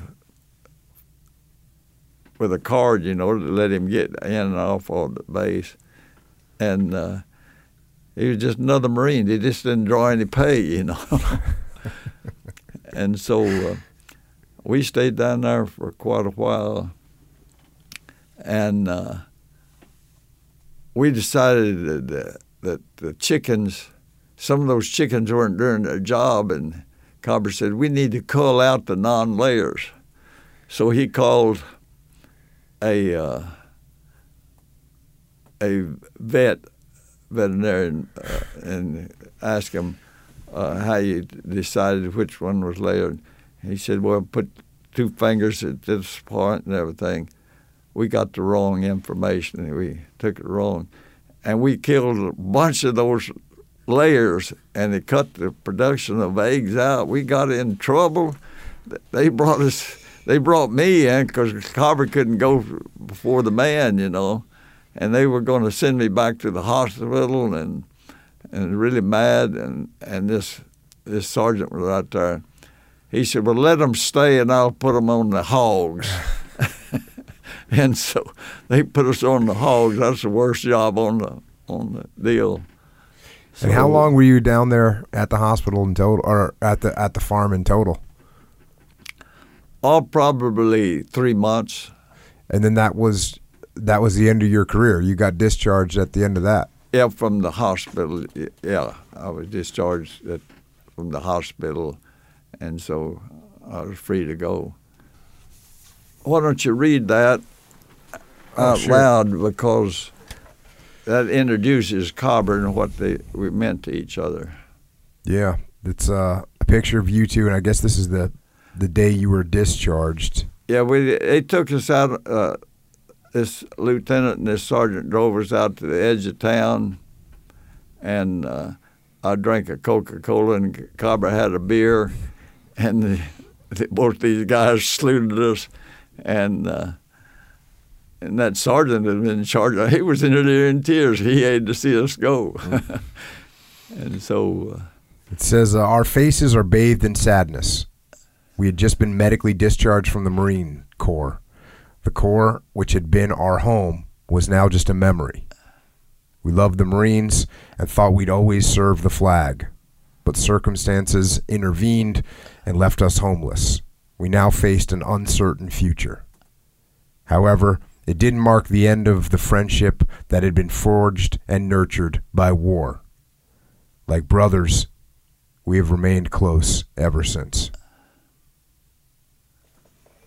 That's it. Yeah, there's, and there's great detail in, in the book um, that that you've got to tell even more stories, and, and it's it's great to hear those. And I definitely anybody um, should get this book, and and it's available right now.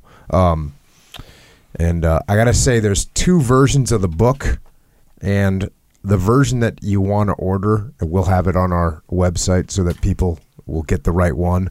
It's called Hell Yes, I Do It Again by T. Fred Harvey, and it's got a blue cover. And the other version of it has a similar title. Just get this one. Um, that's in blue. What made you decide to write the book? Well, people wanted to hear the story right there, and I'd taken a lot of notes, and so I decided to write a book. But it's kind of hard for me because uh, I had I quit high school because I couldn't pass English. well, you did a great job because the yeah. book and uh, you know reading the book it's a it's a great read. And then you know you spent you spent once you retired you you said you coached football for 45 years and worked with kids and you still were telling me you still work out every day. Yeah. Uh, you still get after it every day. Yeah. Yeah, I, I have weights in my uh, apartment and uh, I work on the weights and I have one of those running machines where you pump and pedal and and I stay in shape and eat the right kind of food and and uh, I want to die happy, so I'm staying in good health. That's awesome. You know, I wanted to I want to close out um, by reading one one last uh, little piece of the book and um, yeah, I'll just do it. and and this is um, this is you. You went to visit uh, Iwo Jima. You went back to the island in the early '80s, and this is something that you wrote as you were leaving the island after you went and visited the place where you had fought and where you lost so many friends. And the book says, For each and every wave that has crashed upon these shores since those days so long ago, a mother has shed a tear for a son who fought and died here. Many of those mothers at this time have gone to be with their sons. Here, pride took over. You screamed loudly and ran straight ahead. Its notoriety was written in blood and courage. Absent are the sounds of battle that emphasized the human voice in all its emotions against a backdrop of roaring cannons and small arms fire. The engines of war are silent now. Iwo Jima today offers an innocuous view in stark contrast to what took place here in the winter of 1945. The hurtful and injurious qualities that it supported those days so long ago no longer are in evidence. Yes, the engines of war are silent here, but man has cranked them up many times since in other lands. Iwo today still offers a landscape that features a rugged coarseness. Everything that took place on this spot emphasized strength, power, and courage.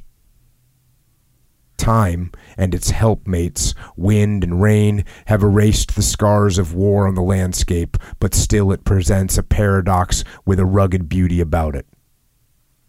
Time, on the contrary, has not healed the scars left on the hearts and bodies of those who fought here. There's nothing so brutal as when men point their brutality toward each other. My plane is rising to take me back to Japan. I look down on Iwo as a new day is having its beginning. Loneliness and sadness have crept aboard. My heart holds many unsaid words, as I can't put into words the fragments of my thoughts and feelings. Thoughts and feelings that I can't ignore, a pain of unreasoning desolation. I'm engulfed by a gray veil of sadness. I leave with mixed emotions. I'm glad that I came while I regretting the return. Though great distances separate me from this island, the thought of it is always just a heartbeat away. I'm determined not to ever forget the men I marched among. All my tears will not ever wash away the memories. Now, in the twilight of my years, all I've got are my yesterdays and a whole arsenal of memories. And hell yes, I'd do it again. Once a Marine, always a Marine. That wraps up the book, sir. I don't know if you have anything else you want to say before we wrap this up. I think you've just said it for me. That's I love the Marines, and uh, I know that at some time in in the future, I will join those Marines, and we will march through eternity with each other. It'll be a homecoming. Thank you. Thank you, sir. And um, obviously, thanks for coming on. More important, thanks for your service and your sacrifice for our great nation. Well, it was an honor to serve you in this great country of ours. And God bless us all. Thank you, sir. Thanks for coming on. My pleasure. And Mr. T. Fred Harvey has left the building, and that was pretty pretty incredible. And thanks to everyone of you listeners for giving us the opportunity to speak to these incredible heroes and share their stories. And none of this would be possible without your support. So, if you do want to support this podcast, and actually at the same time you can support yourself, Of course. that's kind of the way we've set things up. That's how. Echo, perhaps you could show us the way to properly support. Sure. Of course. Be happy to. All right. First way is originmaine.com. Okay. Mm-hmm. So Origin, that's a company. Our company. Mm-hmm. Pete Roberts company in mm-hmm. Maine. So it's called originmaine.com. Anyway, this is where okay, first first thing you want to do to support yourself. Very important by the way. Joint supplements. Krill oil. That's to me an everyday sup. Actually, both all of these are most of these everyday supplements. I think. Yeah. There's some that might not necessarily be classified as ev- everyday supplements. Yeah, like the milk may not be everyday supplements. Well, I Could beg be. to differ, sir. Could be. Yeah, yeah, yeah. That, that's like maybe could, maybe couldn't. Yeah, yeah. I guess it's not. I would say the one that I would say discipline. You don't need that every day. Yeah. Straight up krill and joint. Yeah. Yeah. Joint warfare and krill oil. Yeah. Yeah. That's daily. So krill, super krill oil to be not to split hairs, but Yeah. Jocko super krill oil is a krill oil supplement. And when people ask me still now, "Oh, hey, there's fish oil, there's krill oil. What's better? Krill oil is better, not just because I like it better. It's factually better. This is why. Has more antioxidants, Boom. better absorption, Boom. better meaning like n- numbers wise. Check. And I can go into why. You want me to? I will. I'm not really sure, but I so the omega threes, something's not gonna stop me. the, the omega threes get attached to your phospholipids, as opposed to in, in fish oil, the omega threes get attached to the triglycerides. So well, there you that have it, that dude. method of delivery delivers a higher percentage of the omega threes Boom. Into your situation. the science just stopped right there. You had limited science, but I still dig it. You know? yeah, but you understand how it works now. Though. yeah, yeah, See, you, sure. if you know that as a fact, unless I'm lying, which I'm not, you know how it works as a fact. You see what I'm saying? Yeah. It, I- it, there's a difference between me saying Let me that. tell you what I know. No, all right. You No, no, take it, me. you feel Yeah. better. That's what I know. All right. See, that's that's very unscientific. You'd be like, okay, I feel better. But, but what, wait a second. Honestly, if I came to you with a book and explained this to you technically, what would what would have more weight? Me being like, "Hey, here's how this works with the phosphogenic materials moving through your membranes," or if I was like, "Bro, you got to try this because it it works." yeah. Which one would carry more weight? Uh, with me, you. Well, no, with me, I think the book. Oh, Only the, the book trumps only, Jocko. I only because the is. reason that you're making actually a really good point, in my opinion. The one, you know, the whole it's like uh, social proof, right? Social proof. That's Oh. a, that's like a real thing. But you started It's way more taking krill oil because, because- I told you to. because you, yeah. Despite everything that the book And said. I'll so I think you just, speaking Yeah. of not telling the truth, I think you just lied. I'm saying now. Well, you, you know what? You're absolutely right. And actually, I'll do Thank you you. one better. Actually, you'll do yourself one better. You told me to take krill oil. I took krill oil. My father-in-law's been tel- taking me, telling me to take krill oil for a decade. Literally one decade. No krill oil. I Not hope even he one. doesn't. Does he listen to the podcast? I hope not. I hope not too. Because otherwise, you're in Yeah. trouble. Highly disappointed. Nonetheless, I'll tell you what it does. It keeps your joints healthy. Healthy joints are happy joints. As far as joints being happy goes. Listen to you with a little jingle. I'm just saying it's true, bro. It's true. Anyway, uh, the it's yeah. This is one of those things where it's like it's it's like a, it's a marked. When I say it's not the kind like hey I just feel better. It's it's not that. That's real ambiguous in my opinion. When you're like hey I just feel better. You know I just feel better. You're like all right, bro. You know like there's a lot of things that can make you feel better. Like you get a good TV show on that'll make you feel better. No. Tec- technically, No. technically, No. technically No. for most people that are not you, bro. No, bro. Nonetheless, you see what you see what I'm saying. When you watch a good, let's say a good TV show, Hawaii Five O. okay, you watch Hawaii Five O. Yes. You're saying you, if I, oh, well, I mean, I'm, I'm not going to speak for you. If I watch a TV program, the whole time I'm watching a good TV program, there's something nagging in the back of my mind that's saying like, you could be doing something else. Yeah. You could be improving yourself. Yeah, you're right. You could be making progress somewhere. You could be prepping for a pot. You could be doing another workout. You could be swinging a kettlebell. Yeah. I'm not sitting there going, "Oh, this show is so awesome. I feel so good about it." Am I right or wrong?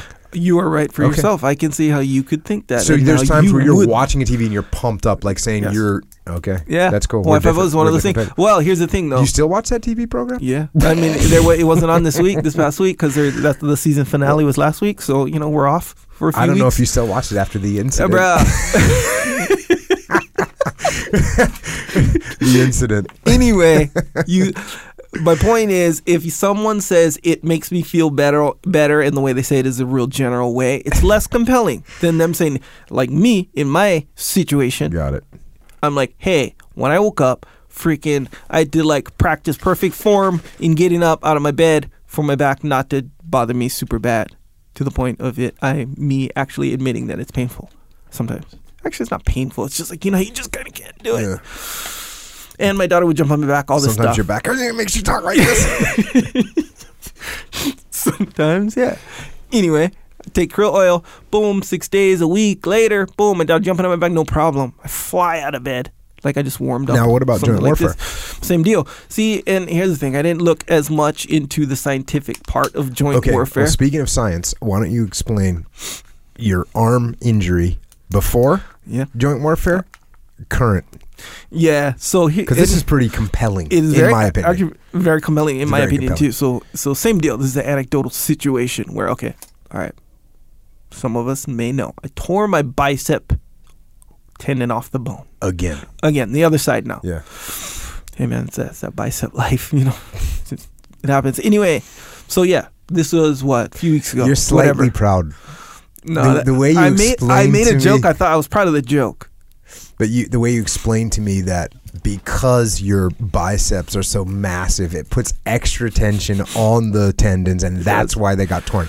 Even though you're explaining it like it's you're hard done by, but the reality is you kind of got a big smile on your face, all proud of the guns. anyway, bro, no. I'm proud of the joke. Okay, okay. That's Anyway. cool. is that real though? Oh, I think here's a more accurate way of putting it. So yeah, so okay, when you train biceps, right? Typically, typically, and some people people train biceps there, but typically you don't go all the way down to straight, like no elbow mobility, and Okay. then all the way up with a super heavy weight. You just can't do that heavy weight unless you train that way the whole time. So the Cutting corners in training. in a way, you know, you can you No, can call it that, and uh, and I dig it. You know, yeah. So I call it cheating. Is there cheating? Remember no, the big really. cheat sets with Arnold back in the day? That Yes. was total '90s swi- bodybuilding. That was all. Yeah, bro, it's we real though. that, yeah. So when you develop strength in your biceps with size and all that stuff, when you de- develop the strength, the strength exists mainly on a certain part of the curve of the Right, right. range of motion, right? So, but that strength is still there, big time. Your biceps muscle are s- super strong, but when you extend it to this flat. you still kind of have that strength in the muscle, but down there, it's Yeah. like. I don't know. It's like the stability of the structure just Yeah. isn't as much. I don't know. This is me. W- was your arm fully extended both both, both times. times? Both times, fully mm. extended, and me just Just a little flex. flex flexing hard. Yeah, just going too hard. You know, at the time one was in a tournament, which obviously makes sense because you're Yeah. rooting after it, and the other time I was just got too excited training with a training partner I haven't trained with for a long time. Turning with and, keeling, you know, escalation. yeah, Got yeah, little- yeah. A little fired up. we'll see escalation. Yeah, but anyway, nonetheless.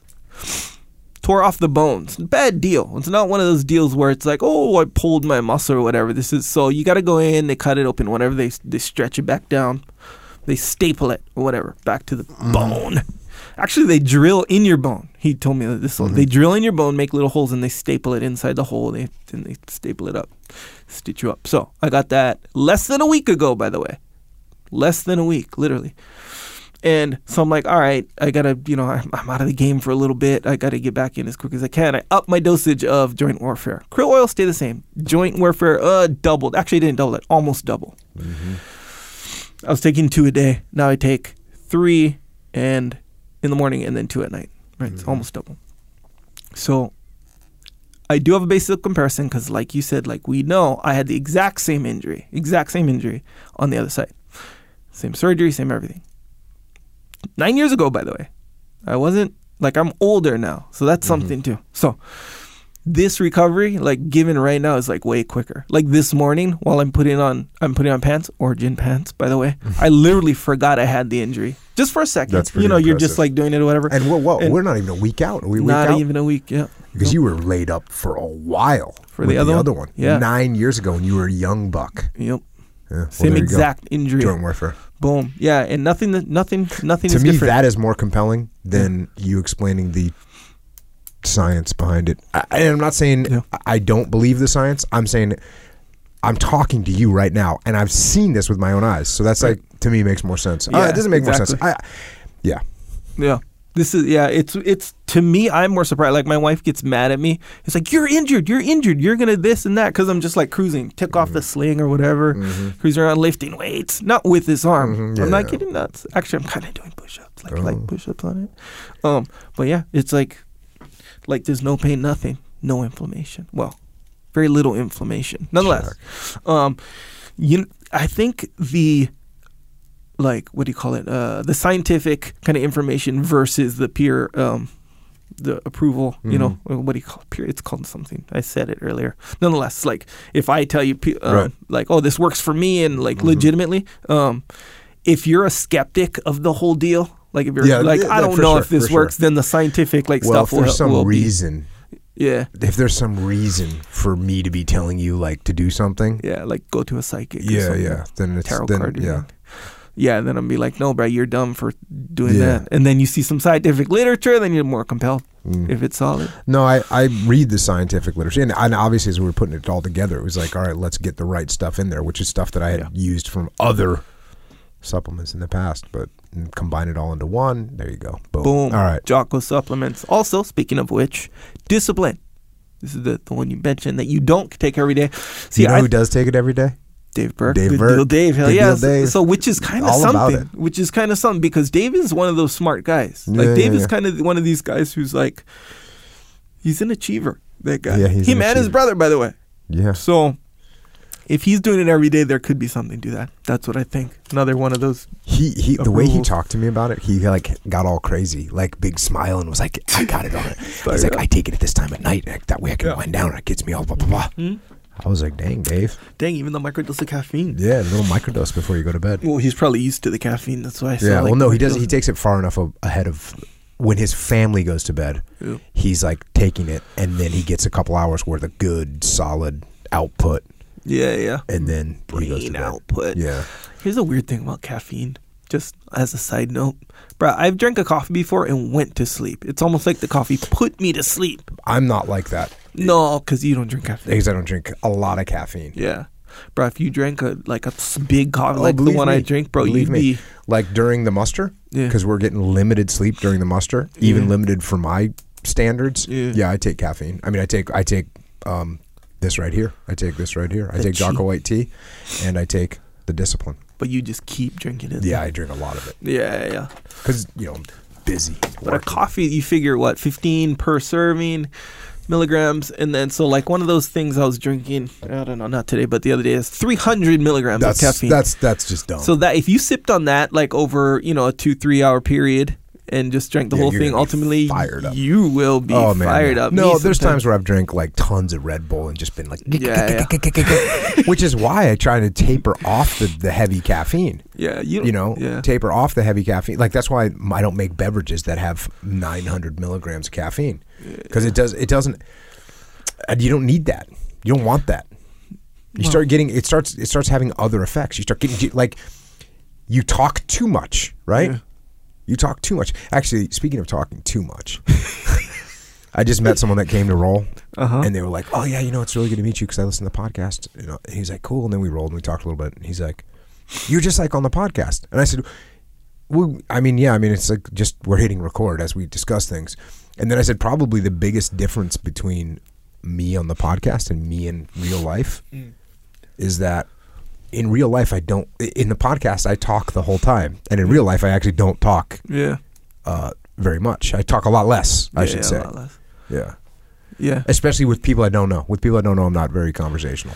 When I know someone, I'm cool to talk. But So if you put 200 milligrams of caffeine rather than 15, you'd be talking a lot. Yeah, it's against yeah. your your whole thing. Yeah. Well, it'd be making me act out of character. Out of character, It'd yeah, Be, that's it'd what I be it'd be influencing me in a negative way. In a negative way, I believe. Yeah, diff- But if yeah. you can just get in the zone, yeah, it sharpens the mind. I mean, caffeine's proven, Yeah, proven to sharpen you up. yeah.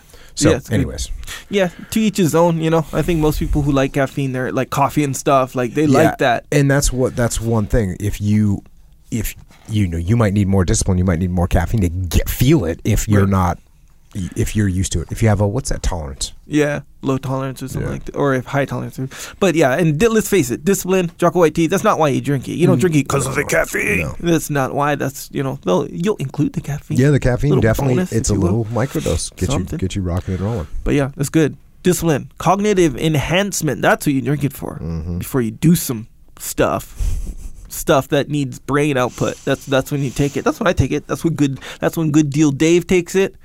That's when Jocko takes it. Also, Molk.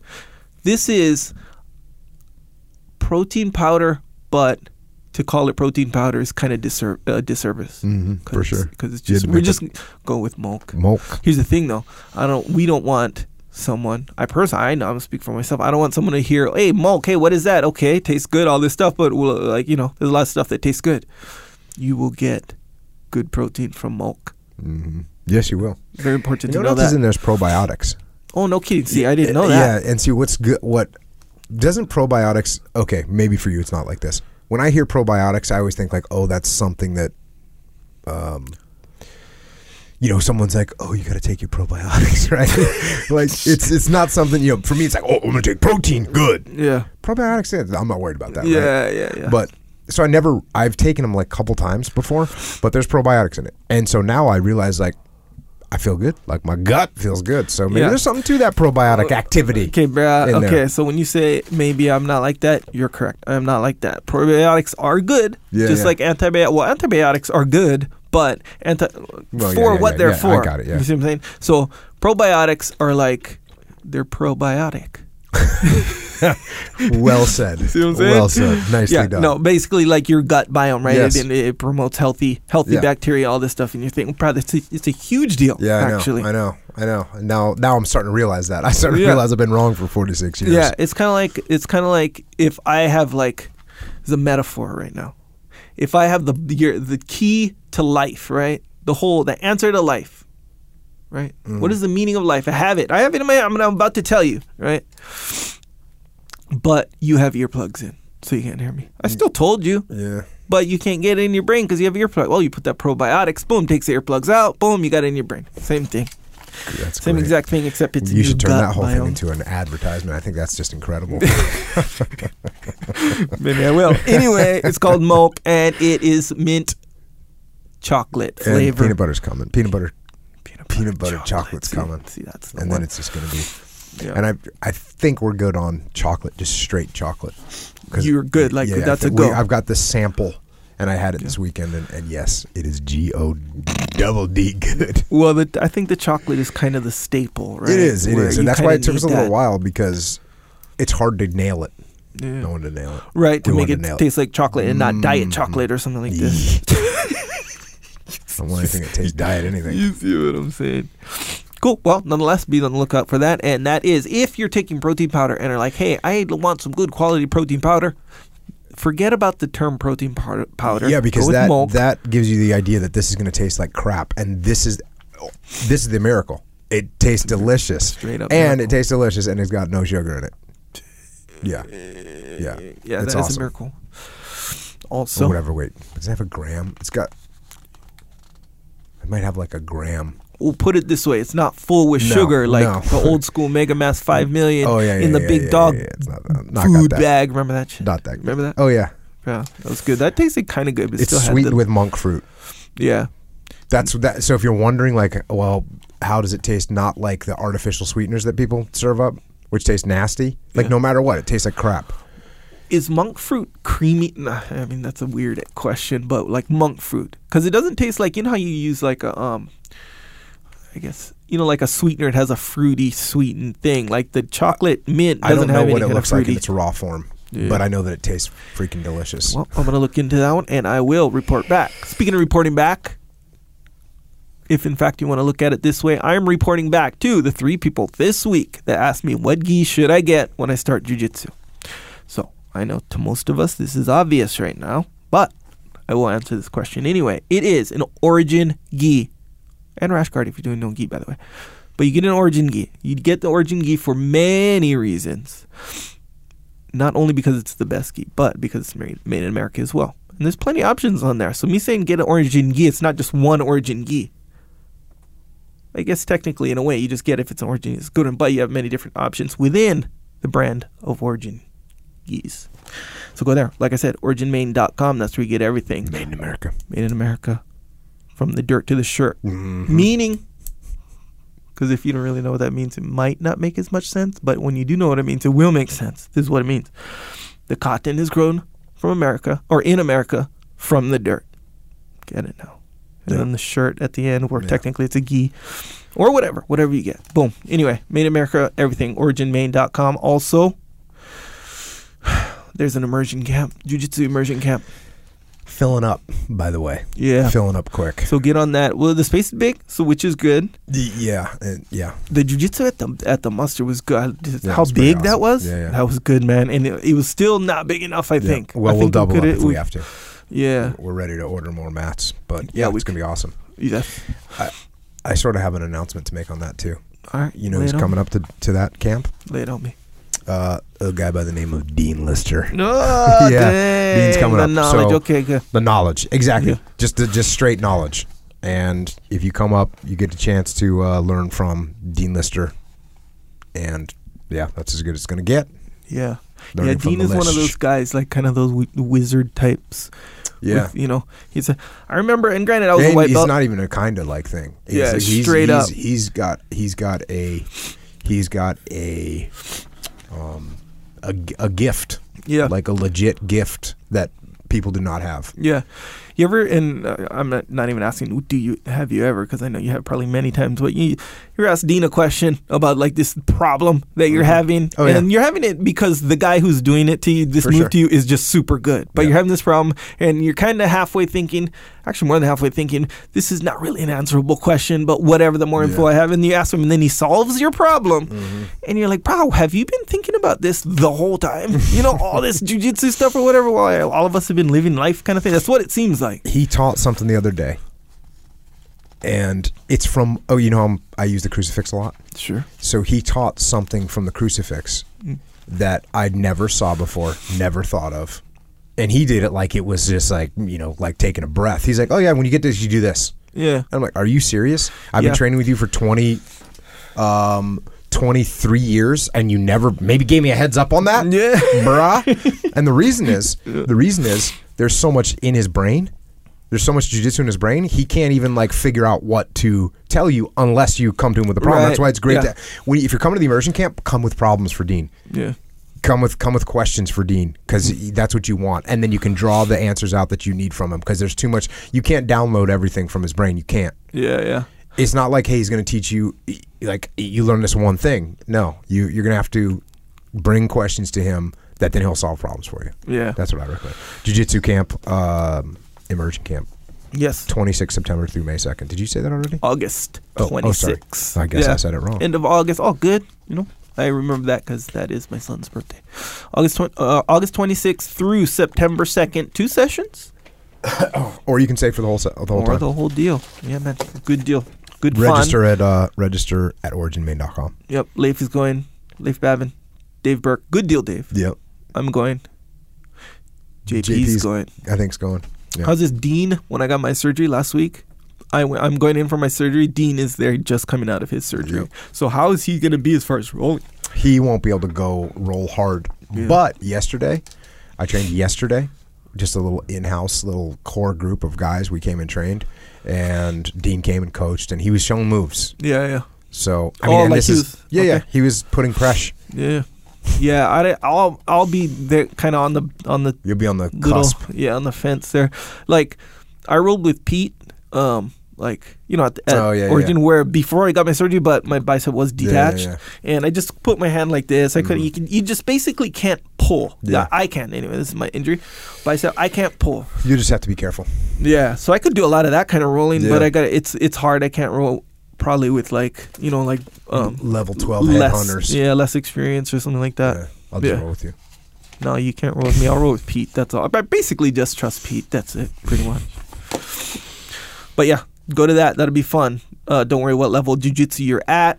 Even if you're at literally level zero. We had If- level level zero people came last year. Yeah, like a First b- big jiu-jitsu group class. of them Yeah, too. for sure. Yeah, it's good. Come and get it. So yeah, come and get it. Also, for fitness gear, the best fitness gear, some of the best fitness gear, all the fitness gear I have pretty much Onnit.com slash Jocko. That's where you get it. Also, I got Onnit socks, by the way. Freaking awesome. Got one right now. Um, yeah, get the get the the primal bells, the kettlebells. See what I'm saying? And when you're looking for the information before you start the kettlebells, this is can be dangerous, bro. Swinging around big cannonballs. Yeah, Yeah. sure. Could have a mishap. Yeah, look at that. Big time. um, they got some good information on technique and all that stuff. It's good. A lot of cool stuff on there. Onnit.com slash Jocko. also, when you get the books that Jocko reviews on this podcast, I got them organized on the website, jockopodcast.com. Books from the episode, this little tab on the top. Click on there. Boom. I got them all organized by episode. Uh, click through there, take it to Amazon, and you know, do your shopping. Get the book.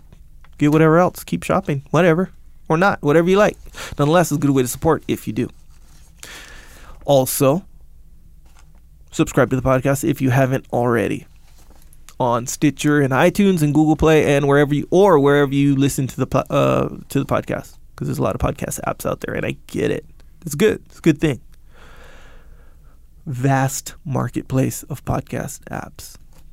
Get in there. Nonetheless, subscribe when you do, and that's a good way to support. Also on YouTube, video version of this podcast, if you're interested in that video version. Uh, also, we got as excerpts on there. It's a good reason to subscribe, in my opinion. So when I put out an excerpt, maybe that's the one that really you're waiting for, rather than sifting through all the episodes and then sifting through the episode, which is three, four hours long sometimes and then oh there it is and then listening to it kind of thing and you know i I don't know how practical that is sometimes. So boom i try to put all the excerpts all the points all the significant points and there's a lot by the way that jocko makes. Try to put them in excerpts on the youtube channel maybe that's the one you were looking for it's good that's a good reason to, to subscribe in my opinion so yeah do that good way to support as well also jocko has a store it's called jocko store so let me ask you this not you jocko ask the people have you ever looked at Jocko's shirt and been like, you know what? I wish I had that shirt. Or have you ever looked at a shirt that I wear that says discipline equals freedom? Have you ever looked at that and said, dang, I want that shirt? Guess what? There's a place you can get them. It's called jockostore.com. That's where you can get it. Discipline equals freedom. Get after it shirt. The actual shirt that Jocko's wearing right now, literally the one that Jocko's wearing right now, you can get that shirt. Represent big time. Good way to support and support yourself. There's also rash guards and stuff on there. Patches, hoodies, hats, new hats by the way. Mm-hmm. Trucker hats. Trucker hats Well, I like the, the trucker hats. Yeah, the flex fit. I thought you'd like the flex fit. Yeah, I don't like flex fit actually, but I know that's that's probably the preferred hat in the population of the of the world is the flex fit. Yeah, I, I, think still so. like trucker hats. Old school back in the day. Have you ever worn a flex fit hat? yes. Yes. Oh, you have? Oh, straight up. All right. Yeah. And you don't like that one.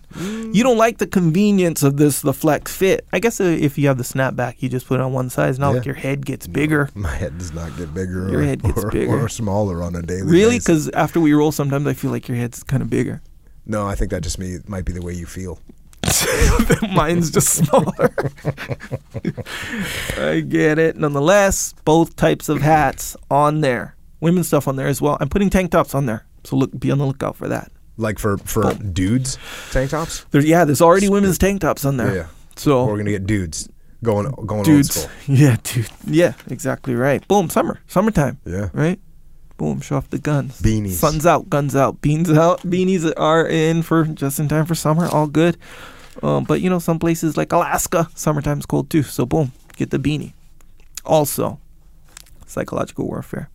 If you didn't know what that is, it's an album, Jocko's album on iTunes with tracks Jocko tracks, and here's what it is: not Jocko singing; it's Jocko talking to you. Every track is Jocko talking to you, and what he's telling you is reasons why you shouldn't give in to the weakness that you will be giving into sometimes if you don't have this.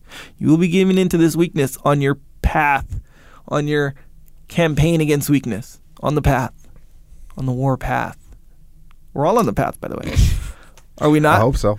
Yeah. Well, here's the thing. I think you're kind of the leader on this path. I kind of evaluated Just this over here doing like what I'm day. doing. Okay, no, and and I'm I was into working out before. I get it, you know, but it's the kind where like if I didn't feel like working out, it's like I just kind of won't work out. I'll do it tomorrow because I will, and I would usually, you know, kind of thing.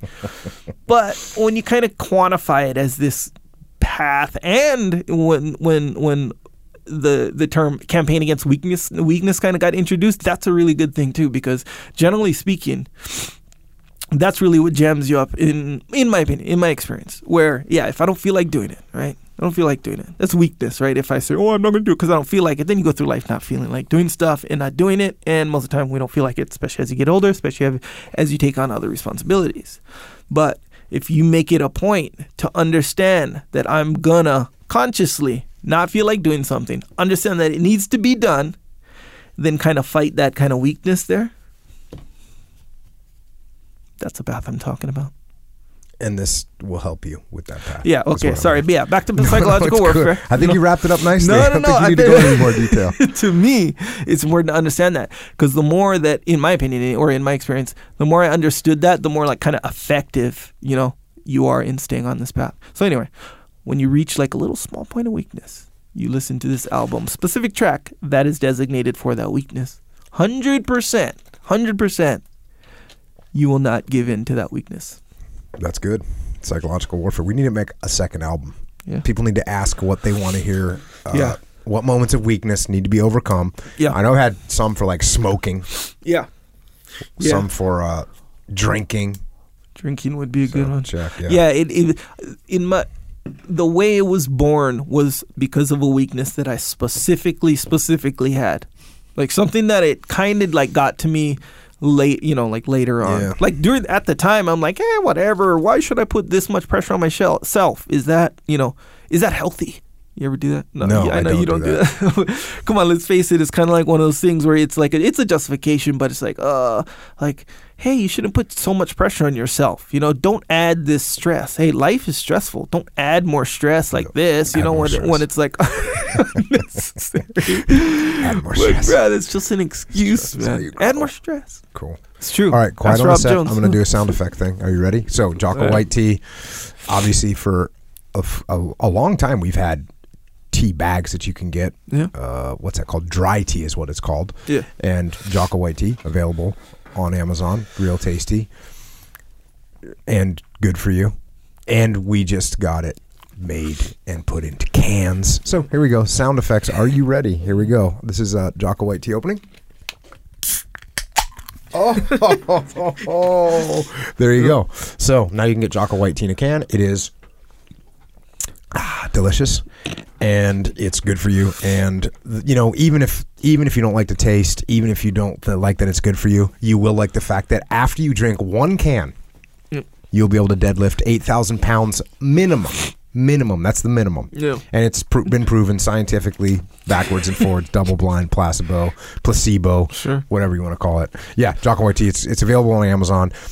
Eventually, we'll get it everywhere. That's the goal. But right now, it's available on Amazon because that's the quickest way to get it out to everyone. So there you go. Get it. Victory in a can. Organic. Did I tell you that? No, Certified but I, organic. I saw it on the on Yeah, the deal. Actually, I saw the deal on the, on the in the beginning. And Just because. I'm impressed, man. No GMOs No, here. no reason to go and drink uh, a drink that's going to have be filled with a bunch of stuff that you don't want in your body. Agree. Just drink Jocko White tea. All right, books. We've got the Way of the Warrior Kid series, and I got um, here's just a little note. A kid, uh, a guy wrote, "My eight-year-old who read your book, Way of the Warrior Kid, in January 2018. Since then, he has gone beast mode." Runs 1.3 kilometers most mornings before school and 2.6 kilometers on the weekends. He trains, plays, and enjoys life since reading your book. His room is immaculately tidy. Your book switched something in him. he is self motivated and strives to achieve. We talk about 1% in life and doing the small things well in school and sports.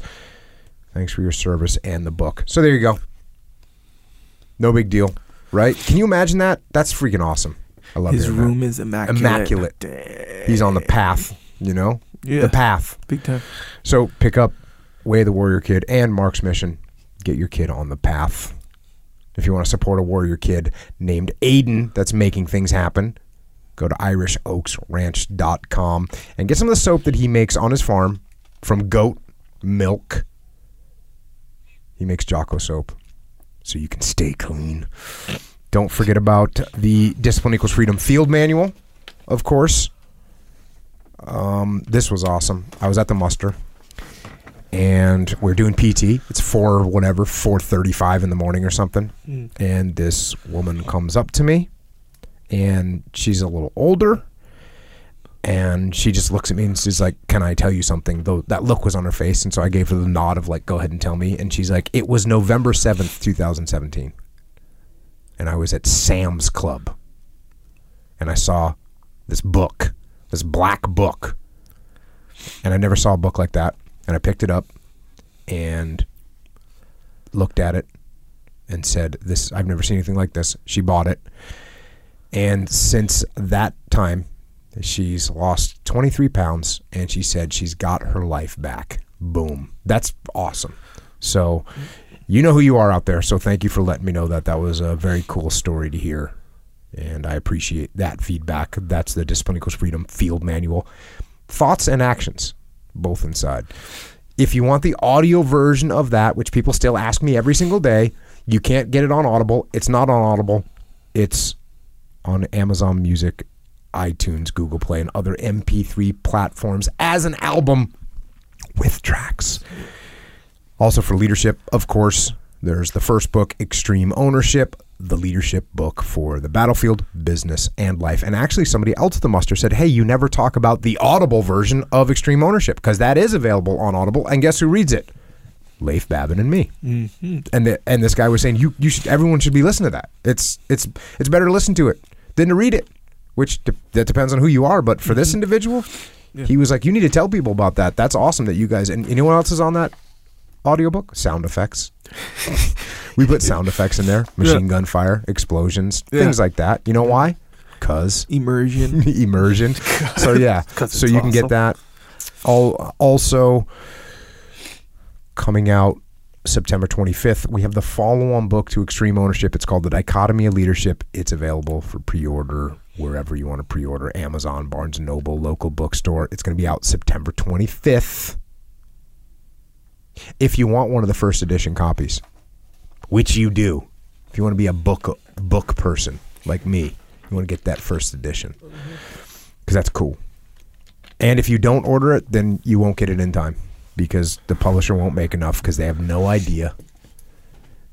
They don't understand how many people are out there waiting for this book. So if you want it order it. That'd be cool if you want to work with us in person, call Echelon Front. It's me, Leif Babin, JP Dinnell, Dave Burke. Our website is echelonfront.com, and we solve problems through leadership. That's it.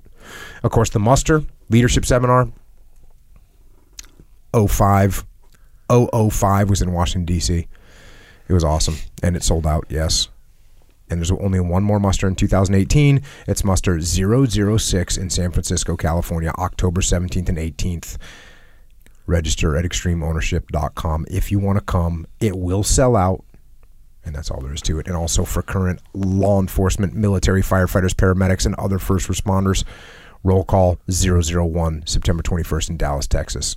One day leadership training seminar focused on people in uniform. You can register for that also at extremeownership.com. And until the muster or the roll call or the immersion camp in Maine, if you want to communicate with us, you know that you can find us on the interwebs. Echo is at Echo Charles, and I am at Jocko Willink. And to the men of the greatest generation, like Mr. T. Fred Harvey, thank you for your service. And to the rest of the men and women out there continuing to hold the line, thanks to you and to your families for what you do every day and what they do to support you. Of course, thanks to all the force, first responders, police, law enforcement, firefighters, paramedics, and those who stand the watch 24 7 to keep us safe. And to the rest of you, life can be hard. And life can be challenging, and life can contain a fair amount of suffering. But you know what? It's the one life you've got. So go and live a life that in the end allows you to look back and say, Hell yes, I do it all again. Until next time, this is Echo and Jocko. Out.